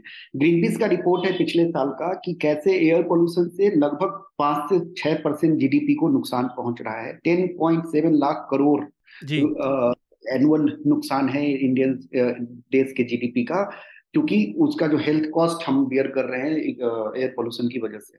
तो ये इकोनॉमी के लिए भी विन विन से मतलब खराब सिचुएशन है। अगर आप अच्छा बिज़नेस भी करना चाह रहे हैं अच्छा इकोनॉमी भी बनाना चाह रहे हैं तो आपको साफ़ हवा, साफ़ पानी और साफ़ इन्वायरमेंट इंश्योर करना ही पड़ेगा। दूसरा है कि आप सिर्फ़ फार्मर्स पे अब अब जैसे अभी क्या हो रहा है कि हर साल यही होता है विंटर हम लोग जब भी ये सरकार आती है विंटर एक्शन प्लान हम लोग कहते हैं ये सीजनल प्रॉब्लम नहीं है। आपको हर साल आ, साल भर जो पॉल्यूटेंट हैं और जो सोर्स है जो हृदय जी कह रहे थे कि वो पावर प्लांट है वो ट्रांसपोर्ट सेक्टर है वो कंस्ट्रक्शन सेक्टर है वो वेस्ट का मैनेजमेंट है इन सबको मिला के आपको एक प्लान लेके आना पड़ेगा और इनको आपको सोर्स पे बंद करना होगा तभी आप इस पॉल्यूशन की समस्या से बच सकते हैं। जी। ईश्वर आप इसमें कुछ जोड़ना चाहेंगे विषय पर अंत में? आपने बिल्कुल सही कहा कि ये आर्थिक विकास की जब बात की जाती है, जब आप सांस ही नहीं ले पाएँगे, जब एक इंडिविजुअल एक इंसान ठीक से सांस ही नहीं ले पा रहा है और अपना ही ख्याल नहीं रख पा रहा है तो उसका आर्थिक विकास कैसे होगा? और आप कितने भी एक्सटर्नल फैक्टर्स लगा दे, उस आर्थिक विकास का वो इंसान क्या करेगा? तो ये बहुत ही ऑन गोइंग डिबेट है, क्योंकि और जैसा कि आपने कहा कि हर बार ये मुद्दा एक साइड इशू की तरह क्यों डिस्कस किया जाता है? मैं इस पर यह भी कहना चाहूँगा कि आप देखिए, कुछ हद तक किस तरह राजनीतिक पार्टियों में एक मुद्दा, जैसे कहीं मैंने पहले भी कहा, एक मुद्दा शुरू रखने की क्षमता होती है। आप किसी भी स्टेट में चले जाएँ, आज की तारीख में हम गुजरात में हैं, चुनाव घोषित हो चुके हैं, यहाँ आम आदमी पार्टी इतना कैंपेनिंग कर रही है। शिक्षा को लेकर स्वास्थ्य को लेकर, अस्पतालों को लेकर, यही उन्होंने पंजाब में भी किया।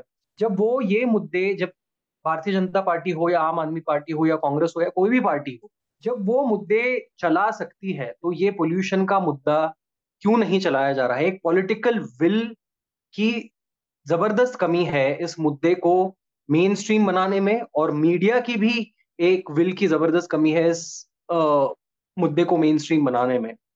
तो मेरे ख्याल से अकाउंटेबिलिटी इवेंचुअली किस पर आनी चाहिए ये तो वक्त ही बता सकता है बट थैंकफुली काफ़ी ज़्यादा अवेयरनेस बढ़ रही है काफ़ी ज़्यादा चर्चाएँ जिस तरह से thanks to the influx of social media ये चर्चाएँ बढ़ रही हैं लेकिन मेरी पर्सनली ऐसी इच्छा है कि ये चर्चा सालों साल मतलब पूरा साल चलती रहे और ना कि सिर्फ़ जब दिल्ली में ठंड पड़ जाती है और पोल्यूशन लेवल हाई हो जाते हैं और लोगों की ट्विटर पे फ़ोटोज़ आने लगती हैं कि अरे देखिए कुछ दिख नहीं रहा है इतना स्मॉग है। सिर्फ़ उसी बात तक चर्चाएँ सीमित ना रहे लोगों के बीच में। जी। देखिए, बात का केवल सार यही है, जो अविनाश ने भी कहा कि ये पर्यावरण मौसमी फल नहीं है, ये रोज़ की दिक्कत है। और दूसरा, मुझे तो लगता है जनता भी ज़्यादा अवेयर नहीं है, क्योंकि दिवाली पे आप देखिए, सुप्रीम कोर्ट का अपने लिए तो ऑर्डर नहीं दे रहा बेचारा, जजों को पटाखे थोड़ी फोड़ने हैं, वो आपके लिए दे रहे हैं, लेकिन लोग नहीं मानते। खैर, ये आपके और मेरे लिए तो व्यक्तिगत तौर पर ये रोज के, लाइक, सरदर्द का विषय है, पर अब चर्चा को खत्म करने से पहले एक एक टिप्पणी बहुत हमने आज बहुत हैवी बातें की तो हल्का सा। नहीं पहले ये आपकी टिप्पणी आप जो ये सुबह से प्लान बना रहे हैं कि मैं कहीं हिमालय में जाके बस जाऊँगा अरे तो ये कितने अल्टीट्यूड आपने कुछ तय किया है कि मैंने कुछ तय नहीं किया। देखिए ट्विटर पर मैं ट्विटर के बारे में पूछना ट्विटर वहाँ नहीं चलेगा? नहीं नहीं। हाँ. मैं आखिरी विषय इसी पे बात करना चाह रहा था। मैं इम्पोर्टेंट नहीं हूँ विषय इम्पोर्टेंट है। इलॉन मस्क ने फाइनली कर लिया। उन्होंने ज़्यादा पैसे भी दिए। उन्होंने इस डील से बाहर निकलने की कोशिश भी की। अब उन्होंने लोगों को निकालना शुरू कर दिया। उन्होंने लोगों से कह दिया है कि अगर आप ऐसे काम नहीं कर सकते बारह घंटे सातों दिन तो आप यहाँ से जा सकते हैं, आपको निकाला जाएगा।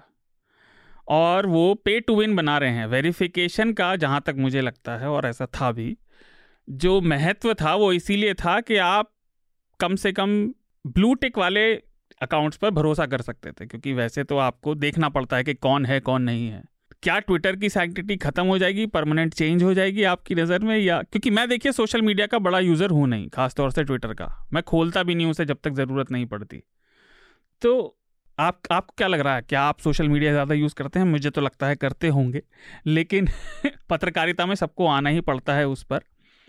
आप इस बारे में क्या सोच रहे हैं? इलॉन मस्क ने ट्विटर पे फाइनली कब्जा कर लिया। जी हम तो आ, मतलब मैं और मेरे कुछ कॉलीग्स और बाकी जो रिपोर्टर्स यहाँ हैं और जब से ये बात उछली है जैसा कि हृदय जी ने सही पहचाना मेरे पास भी ब्लूटिक है तो अब मैं भी थोड़ा चिंता में हूँ चिंता में हूँ कि अब इस ब्लूटिक के भी क्या पैसे देने पड़ेंगे? तो उस दिन भी हम डिस्कस कर रहे थे आठ डॉलर महीने के लगेंगे या साल के लगेंगे? कोई ईयरली पैकेजेस मिलेंगे उसमें? और बैक डेट से लगा तो और मुश्किल है एरियर्स के साथ देना पड़ेगा। तो ये तो एक उपहास की बात हो गई लेकिन आ, मेरे मन में एक पर्सनली बड़ा एक आ, ये बात मुझे खल रही है कि जैसे ही कोई एक सोशल मीडियम एक किसी कॉरपोरेट के पास चला जाता है उसकी अधिक क्रेडिबिलिटी मेरे ख्याल से वहीं खत्म हो जाती है। Obviously all the social media platforms are being owned by corporates जी। और जैसा कि आपने शो के शुरुआत में बिल्कुल सही कहा कि एक एक ज़रूरी नहीं है कि एक कॉरपोरेट इंसान के पास एक बिज़नेस टाइकून के पास उस तरह का कॉमन सेंस भी हो। एक दिल भी हो एक दिमाग भी हो। और ये बिल्कुल मैं आपकी इस बात से सहमति रखता हूँ। तो ट्विटर का तो क्या होगा वो तो वक्त ही बताएगा, क्योंकि कुछ लोगों के लिए सोशल मीडिया उनकी, उनका सारा जीवन बन चुका है। तो शायद वो लोग ब्लू टिक के लिए पे करना शुरू भी कर दें। अब हम जैसे गरीब पत्रकार जो हैं, वो कहाँ से एक ब्लू टिक के लिए पे करेंगे, कहाँ से वो पर्क्स लेकर आएँगे? दिक्कत मुझे इस बात में, इस बात में एक मेरा ओवरऑल ऑब्जर्वेशन इसका ऐसा है कि शायद ऐसा ना हो जाए कि ट्विटर सिर्फ़ उन लोगों के लिए बन जाए जो उसको अफोर्ड कर सके। और जो उसका एक सोशल मीडिया का प्राइमरी बेसिक गोल होता है कि उन सारे लोगों की आवाज़ सोशल मीडिया कभी कभार मतलब ज़्यादातर हम देखते हैं किस तरह सोशल मीडिया उन लोगों की आवाज़ बन जाता है जिनको, जिनकी आवाज़ लोग सरकार तक या प्रशासन तक या रिलेवेंट अथॉरिटीज तक पहुँच नहीं पाती। उनकी आवाज़ सोशल मीडिया से पहुँचना शुरू हो गई थी। अगर सोशल मीडिया को पाने के लिए भी पैसे देने की ज़रूरत पड़नी ज़रूरत महसूस पड़े तो शायद सोशल मीडिया के लिए ये काफ़ी एक मतलब डाउनफॉल रहेगा मेरे हिसाब से। एटलीस्ट ट्विटर के लिए बाकी इंस्टाग्राम फेसबुक तो है ही। अच्छा। उनको इलॉन मस्क अक्वायर ना कर लें। जी। तो अविनाश मैं आपसे जानना चाह रहा था कि मेरी देखिए मैं उस क्वेश्चन को प्रिफेस करता हूँ अपनी राय से। मुझे तो लगता है कि ब्लू टिक के लिए पैसे देना बिल्कुल बचकाना बात है। क्यों बदल लेकिन क्या फ़र्क पड़ता है भाई? लेकिन मेरे अकाउंट पे, मान लीजिए, अगर मेरे अकाउंट पे ब्लू टिक लगा है और दूसरा अकाउंट कियानो रीव्स का है और वो उसका लगा हुआ है तो कोई फ़र्क नहीं पड़ता ब्लू टिक लगा है यार। भाई, Keanu Reeves Keanu Reeves blue tick लेके क्या, ये फेक शोबाजी मुझे लगती है।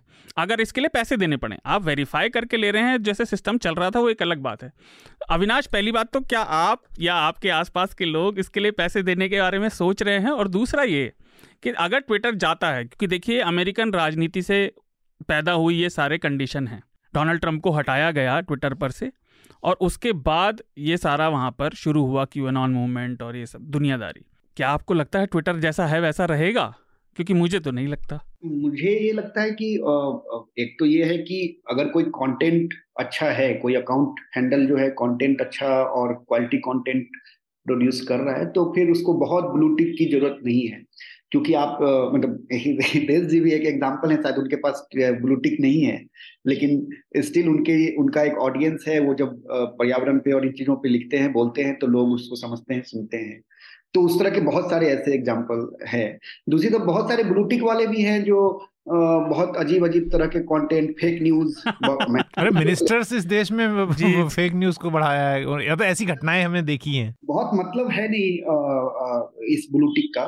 दूसरा है कि मतलब इन दिल हैं हाँ। इस तरह के स्टेटस सिंबल के दौर में हम जी रहे हैं। मुझे लगता है लोग हैं लोगों के पास पैसे भी हैं जो ब्लूटिक अफोर्ड करेंगे या तो ये पूरा का पूरा मुझे लगता है कि एलन मस्क का अपना एक बिज़नेस मॉडल है जिसपे जिसको पसंद है, उसको बाई करेगा उस प्रोडक्ट को, जिसको नहीं पसंद है, वो उस प्रोडक्ट को बाई नहीं करेगा। मतलब अगर आप इसको बहुत रिवोल्यूशनरी मीडियम तो मैं कम से कम नहीं देखता हूँ। वो स्टिल एक कैपिटलिस्ट मॉडल है जिसको जो प्रॉफिट के लिए बना हुआ है। तो, तो उसको इस पे इस पे है कि वो ब्लूटिक के लिए पैसे ले।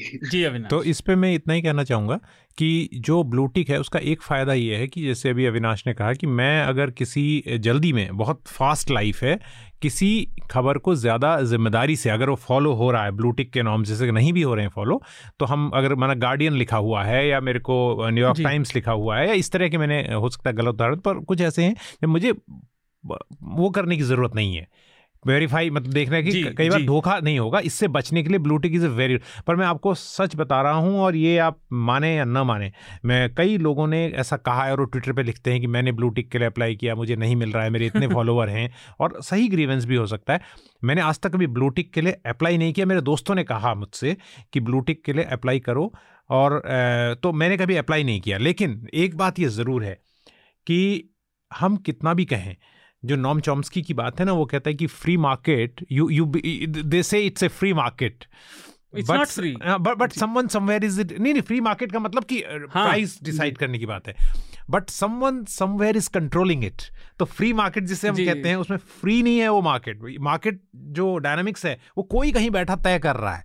We call it a free market it is not a free market so social media में हम कहते हैं कि सबकी आवाज़ का महत्व है। नहीं है। लेकिन एकदम नहीं नकार सकते लेकिन वहाँ भी कोई ना कोई इसे कंट्रोल कर रहा है और ये सब हमें दिख रहा है। तो इस चीज़ को समझना है कि जब कैपिटलिज्म आता है तो वो अपनी तरह से चीज़ों को कंट्रोल करता है। तो कहते हैं ना कि मतलब ऐसी ऐसी बहुत सारी चीज़ें हैं ऐसी बहुत सारे है कि जैसे प्रॉफिट के बारे में कहा जाता है कि in capitalism loss is public and profit is private yes क्योंकि जब जब आपको 2008 का रिसेशन देखा तो ओबामा जी ने सबको डंडा मार मार के पब्लिक का पैसा निकाल के प्राइवेट को बेल आउट किया। ये हम सबको मालूम है कि मतलब जो आप बेल आउट वो क्या था? वो कम्युनिज्म था या कैपिटलिज्म था? जो वो पब्लिक के पैसे से प्राइवेट को बेल आउट कर रहे थे तो जब बचाते हैं जब कोरोना फैलता है किसी प्राइवेट हॉस्पिटल के पास आप क्यों नहीं जाते? हैं कि आप कैंप लगाओ। सबसे पहले आप रामनो लोहिया एम्स के ट्रॉमा सेंटर को आप बदलते हैं। तो प्राइवेट संस्थानों को आप कितनी भी गाली दें, आज कितना भी कहें हम, सबसे अच्छा इंस्टीट्यूट आईआईटी, सबसे अच्छा इंस्टीट्यूट इंजीनियरिंग का, सबसे अच्छा इंस्टीट्यूट मेडिकल का एम्स, सबसे अच्छा इंस्टीट्यूट जर्नलिज्म का आईएमसी जामिया मिलिया इस्लामिया उसके अलावा सबसे अच्छा institute Indian Institute of Science. सब कुछ सरकारी ही है जो आपको दे रहा है और बेस्ट आपके लिए ह्यूमन रिसोर्स पैदा कर रहा है।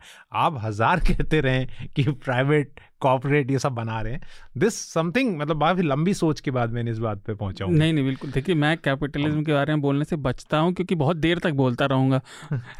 देखिए कैपिटलिस्ट और एक किसी भी कंपनी का पहला और सबसे ज़रूरी उद्देश्य होता है प्रॉफिट हम्म।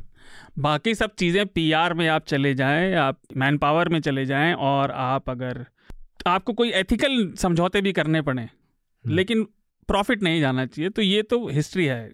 जो लोग पूंजीवाद को बड़ा बढ़ावा देते हैं वो इस चीज़ से खिलाफ है। मुझे केवल एक चिंता रहेगी बा, बात को ख़त्म करते हैं कि ट्विटर कई बार जो खासतौर से भारत जैसे सिस्टम में जहाँ सरकार के जवाब के लिए आप हफ्तों लटके रहते थे कई बार बातें शिकायतें लोगों की कंपनियों तक तुरंत पहुँच जाती थी थोड़ा सा धक्का लगाने पर। अगर ट्विटर वैसा नहीं रहा तो वो ख़त्म हो जाएगा क्योंकि फेसबुक तो बेकार है। वो इस काम के लिए है नहीं इंस्टाग्राम कुछ और है। ये ज़रूर दिक्कत रहेगी। और दूसरी बात ये अगर वो इसे पे टू विन बना भी देंगे तो फिर उसका वो महत्व नहीं रहेगा ब्लूटिक हम्म। का। कुछ और बन जाएगा। मैं क्योंकि आपने खत्म किया मैं एक लाइन एक लाइन कह के खत्म करूँगा और ये मैं उन युवा साथियों के लिए समझिए होमवर्क है ये कोई क्लास तो है नहीं वो तो यहाँ सुनने के लिए आए हैं। उनको मैं कह रहा हूँ कि एलॉन मस्क जिस जो बातें मैंने कही कोई भी सुन के उसे कहेगा अरे ये तो कोई कम्युनिस्ट है जो ये बोल रहा था। लेकिन ऐसा नहीं है मैं एक विचार के लिए रास्ता खोला है। उस पर आप विचार करके आप मुझे रिजेक्ट कर दिए। इलॉन मस्क जो है आज क्यों जाने जाते हैं? उनकी कंपनी जो कार बनाती है टेस्ला टेस्ला क्यों जानी जाती है? कि वो ईवीज में आ रहे हैं। और ईवीज इतना बड़ा धोखा है साफ़ पर्यावरण के नाम पर मैं भी लिखता हूँ उसमें इलॉन मस्क वही आर्टिफिशियल इंटेलिजेंस को बढ़ावा दे के हज़ारों सेटेलाइट छोड़ रहे हैं। और हम सबको पता है कि जब आप आर्टिफिशियल इंटेलिजेंस इस्तेमाल करते हैं तो कितनी एनर्जी उसके लिए इस्तेमाल होती है। तो ये कहना कि हम ग्लोबल वार्मिंग के लिए इलेक्ट्रो इलेक्ट्रिक मोबिलिटी को बढ़ावा दे रहे हैं वही आदमी जो कई सारी सैटेलाइट छोड़ के सारी आर्टिफिशियल इंटेलिजेंस से ड्राइवरलेस कार भी लाना चाहता है। तो यानी running with the hare and hunting with the hound जैसे कहते हैं। इलॉन मस्क के साथ तो और दिक्कत है उन पर फिर कभी बात करेंगे। बट हाँ। ये तो ये तो है ही। आपको मिलने का रास्ता मैंने यही रोकते हैं। क्योंकि काफ़ी समय हो गया है। जी जी। आपने ये बात रखी इलॉन मस्क बहुत मतलब अनफॉर्चुनेटली मैं देखता हूँ कि बहुत सारे जो क्लाइमेट कॉन्शियस लोग यूथ हैं हाँ। उनके भी हीरो हैं इलॉन मस्क हाँ, हाँ, ये बहुत ज़रूरी है कि थोड़ा डिटेल में उसके बारे में जाने हम इस पे ट्विटर स्पेस करेंगे। हाँ हाँ बिल्कुल करेंगे वहाँ वहाँ खुलकर बात करेंगे। हम अब रिकमेंडेशन की प्रक्रिया को पूरा करते हैं। ईश्वर आपका कोई रिकमेंडेशन हमारे श्रोताओं के लिए जो उनके जीवन को बुद्धि को समृद्ध कर सके? कोई आर्टिकल मूवी कुछ भी। हाल ही में मैंने एक नेटफ्लिक्स की डॉक्यूमेंट्री देखी लेडीज़ फ़र्स्ट जो दीपिका कुमारी आर्चो दीपिका कुमारी जी की लाइफ और उनके गाँव पर बेस्ड है, किस तरह से एक जो गाँव है जहाँ औरतें, औरतों को कई चीज़ें करने की इजाज़त नहीं दी जाती, वहाँ से दीपिका कुमारी जी उभर कर आई हैं। तो किस तरह से इस बात का फ़र्क उस गाँव पर पड़ा है, उस गाँव के कल्चर पर पड़ा है, ये काफ़ी एक प्रेरित कर गई मुझे डॉक्यूमेंट्री तो ये मैं रिकमेंड करना चाहूँगा। अविनाश, आपका कोई रिकमेंडेशन एक किताब आजकल मैं पढ़ रहा हूँ वो बेल हुक्स जो ऑब्वियसली रिनाउंड स्कॉलर हैं और फेमिनिस्ट हैं रही है, थे। जो उनकी किताब का नाम है ऑल अबाउट लव और बेसिकली उसमें वो वो काफ़ी एकेडमिक काम भी है और काफ़ी पर्सनल एक्सपीरियंसेस के साथ वो ये बताती हैं कि कैसे जो इन जनरल हमारी सोसाइटी है उसमें लव को लर्न करने का कोई प्रोसेस नहीं है। और हम लव को सिर्फ़ रोमांस के हिसाब से और जो हमारा लवलेसनेस है उसको सिर्फ़ हम रोमांस के हिसाब से देखते हैं जबकि वो केयर कंपनसेशन टुगेदरनेस और जो हेट नहीं होना वो सब भी है। तो काफ़ी अच्छा है अगर कोई उसको इन जनरल भी लव को प्यार को समझना चाहे तो काफ़ी अच्छी किताब है। आपका रिकमेंडेशन अनफॉर्चुनेटली आज मेरे पास कोई पुस्तक जब मैं ऐसा पुस्तक बताना पसंद करता हूँ। वो नहीं है और एक किताब मैं पढ़ रहा हूँ उसको जब पढ़ लूँगा तभी बताऊँगा क्योंकि फिर पाठकों को ये भी लगना नहीं चाहिए। हम्म। लेकिन हम इस बार जो जलवायु परिवर्तन सम्मेलन हो रहा है उसको एक वेबसाइट है जिसको मैं थोड़ा सा उसके साथ काम करता हूँ कार्बन कॉपी। कार्बन कॉपी में हिंदी और इंग्लिश दोनों भाषाओं में ये जो है कार्बन कॉपी डॉट इन्फो में जाएँगे तो हिंदी का लिंक भी मिलेगा Hindi dot carbon copy dot info. तो उसमें जाएँगे तो हम सरल भाषा में समझाने की कोशिश कर रहे हैं कि क्लाइमेट के जो आ, क्या जो जो टर्मिनोलॉजी इस्तेमाल होती है। और ट्विटर पे माफ़ कीजिए क्विंट में भी एक बहुत अच्छा प्रोग्राम जो है साधिका तिवा करती हैं वहाँ पर हमारी फेलो जर्नलिस्ट हैं वो भी क्लाइमेट को बहुत अच्छे तरीके से बहुत अच्छी वीडियोस बनाती हैं। तो क्विंट की टीम बनाती है। तो उन इन, इन अगर आप हमें कार्बन कॉपी में हमारे साथियों को फॉलो कर सकें उन्हें देख सकें वो क्या लिख रहे हैं हम कैसे समझा रहे हैं न्यूज़ लेटर पब्लिश करते हैं जी। आ, उसके लिंक हम दे देंगे डिस्क्रिप्शन बॉक्स में। और क्विंट में जो आ, वो क्लाइमेट पे काम कर रही हैं साधिका उसको कर सकें तो हम मुझे लगता है कि कुछ फ़ायदा ज़रूर होगा हमें। और ट्विटर पर फॉलो करते रहिए। ईश्वर को और अविनाश को। धन्यवाद। मेरे इस हफ़्ते रिकमेंडेशन दो तीन है। पहला आप एक से कभी कभी ज़िंदगी में आप एक रिकमेंडेशन पे रुकेंगे। देखिए ऐसा है कि जी, तो मेरे भी दो, जीवन दो जीवन अलग अलग रंगों का स्वरूप होता है तो सबके लिए कुछ कुछ होना चाहिए। आ, पहला तो कि न्यूज़ लॉन्ड्री की टीम जैसा मैंने बताया हिमाचल में है अतुल मनीषा और कई रिपोर्टर भी। तो जो पहले एक मॉर्निंग शो उत्तर प्रदेश चुनाव के समय हुआ था वो फिर से आ रहा है तो वो देखिए आज भी इसमें अपनी आवाज़ जोड़ रहा हूँ जैसे संसद में कहते हैं कि मैं अनुमोदन करता जी। जी न्यूज़ लॉन्ड्री तो, की रिपोर्टर्स को फॉलो करें। एक वो मॉर्निंग शो ज़रूर देखें। दूसरा मेरी नज़र में अभी जब मैं आ रहा था ऑफ़िस चर्चा के लिए तो एक आर्टिकल आया बीबीसी पर पब्लिश कि यूएन ने कहा है किलीमंजारो और अफ्रीका के आखिरी कुछ ग्लेशियर हैं वो 2050 तक पूरी तरह ख़त्म हो जाएँगे अब इन्हें रोका नहीं जा सकता। तो एक वो तो रिपोर्ट पढ़िए और दुख मनाइए अगर आप मना सकें। तीसरा बहुत सारी प्रजातियाँ हर साल हर साल विलुप्त हो जा रही हैं। बायोडाइवर्सिटी खत्म हो रही है। हाँ। अलग अलग स्पीशीज जानवरों की छोटे जानवरों की कीड़ों की मर रही हैं हमारे इंटरवेंशन की वजह से इस इकोसिस्टम में। तो उनका होना कितना ज़रूरी है उसका एक छोटा सा एग्ज़ाम्पल मानवीय दृष्टि से वेरिटासियम के वीडियो में हम्म, कई बार करता हूँ। तो घोड़ों ने कैसे इंसानों की जान बचाई है असल में? जो हम आज सांप के काटने से मरने की मौतें बहुत कम हो गई हैं पूरी दुनिया में। एक समय पर बहुत हुआ करती थी। तो उसमें घोड़ों की क्या भूमिका थी? तो वो वीडियो देखिए। ये कहाँ पर है? वेरिटा लिंक आपको मिल जाएगा। वेरिटासियम एक यूट्यूब चैनल है विज्ञान का बेस्ड का साइंस का। वेरी गुड तो लास्ट में आप खत्म करने से पहले कीड़े मकोड़ों के बारे में हम अक्सर लोगों से कह देते हैं ना ये कीड़े मकोड़े हैं ये बड़ा है वैसे।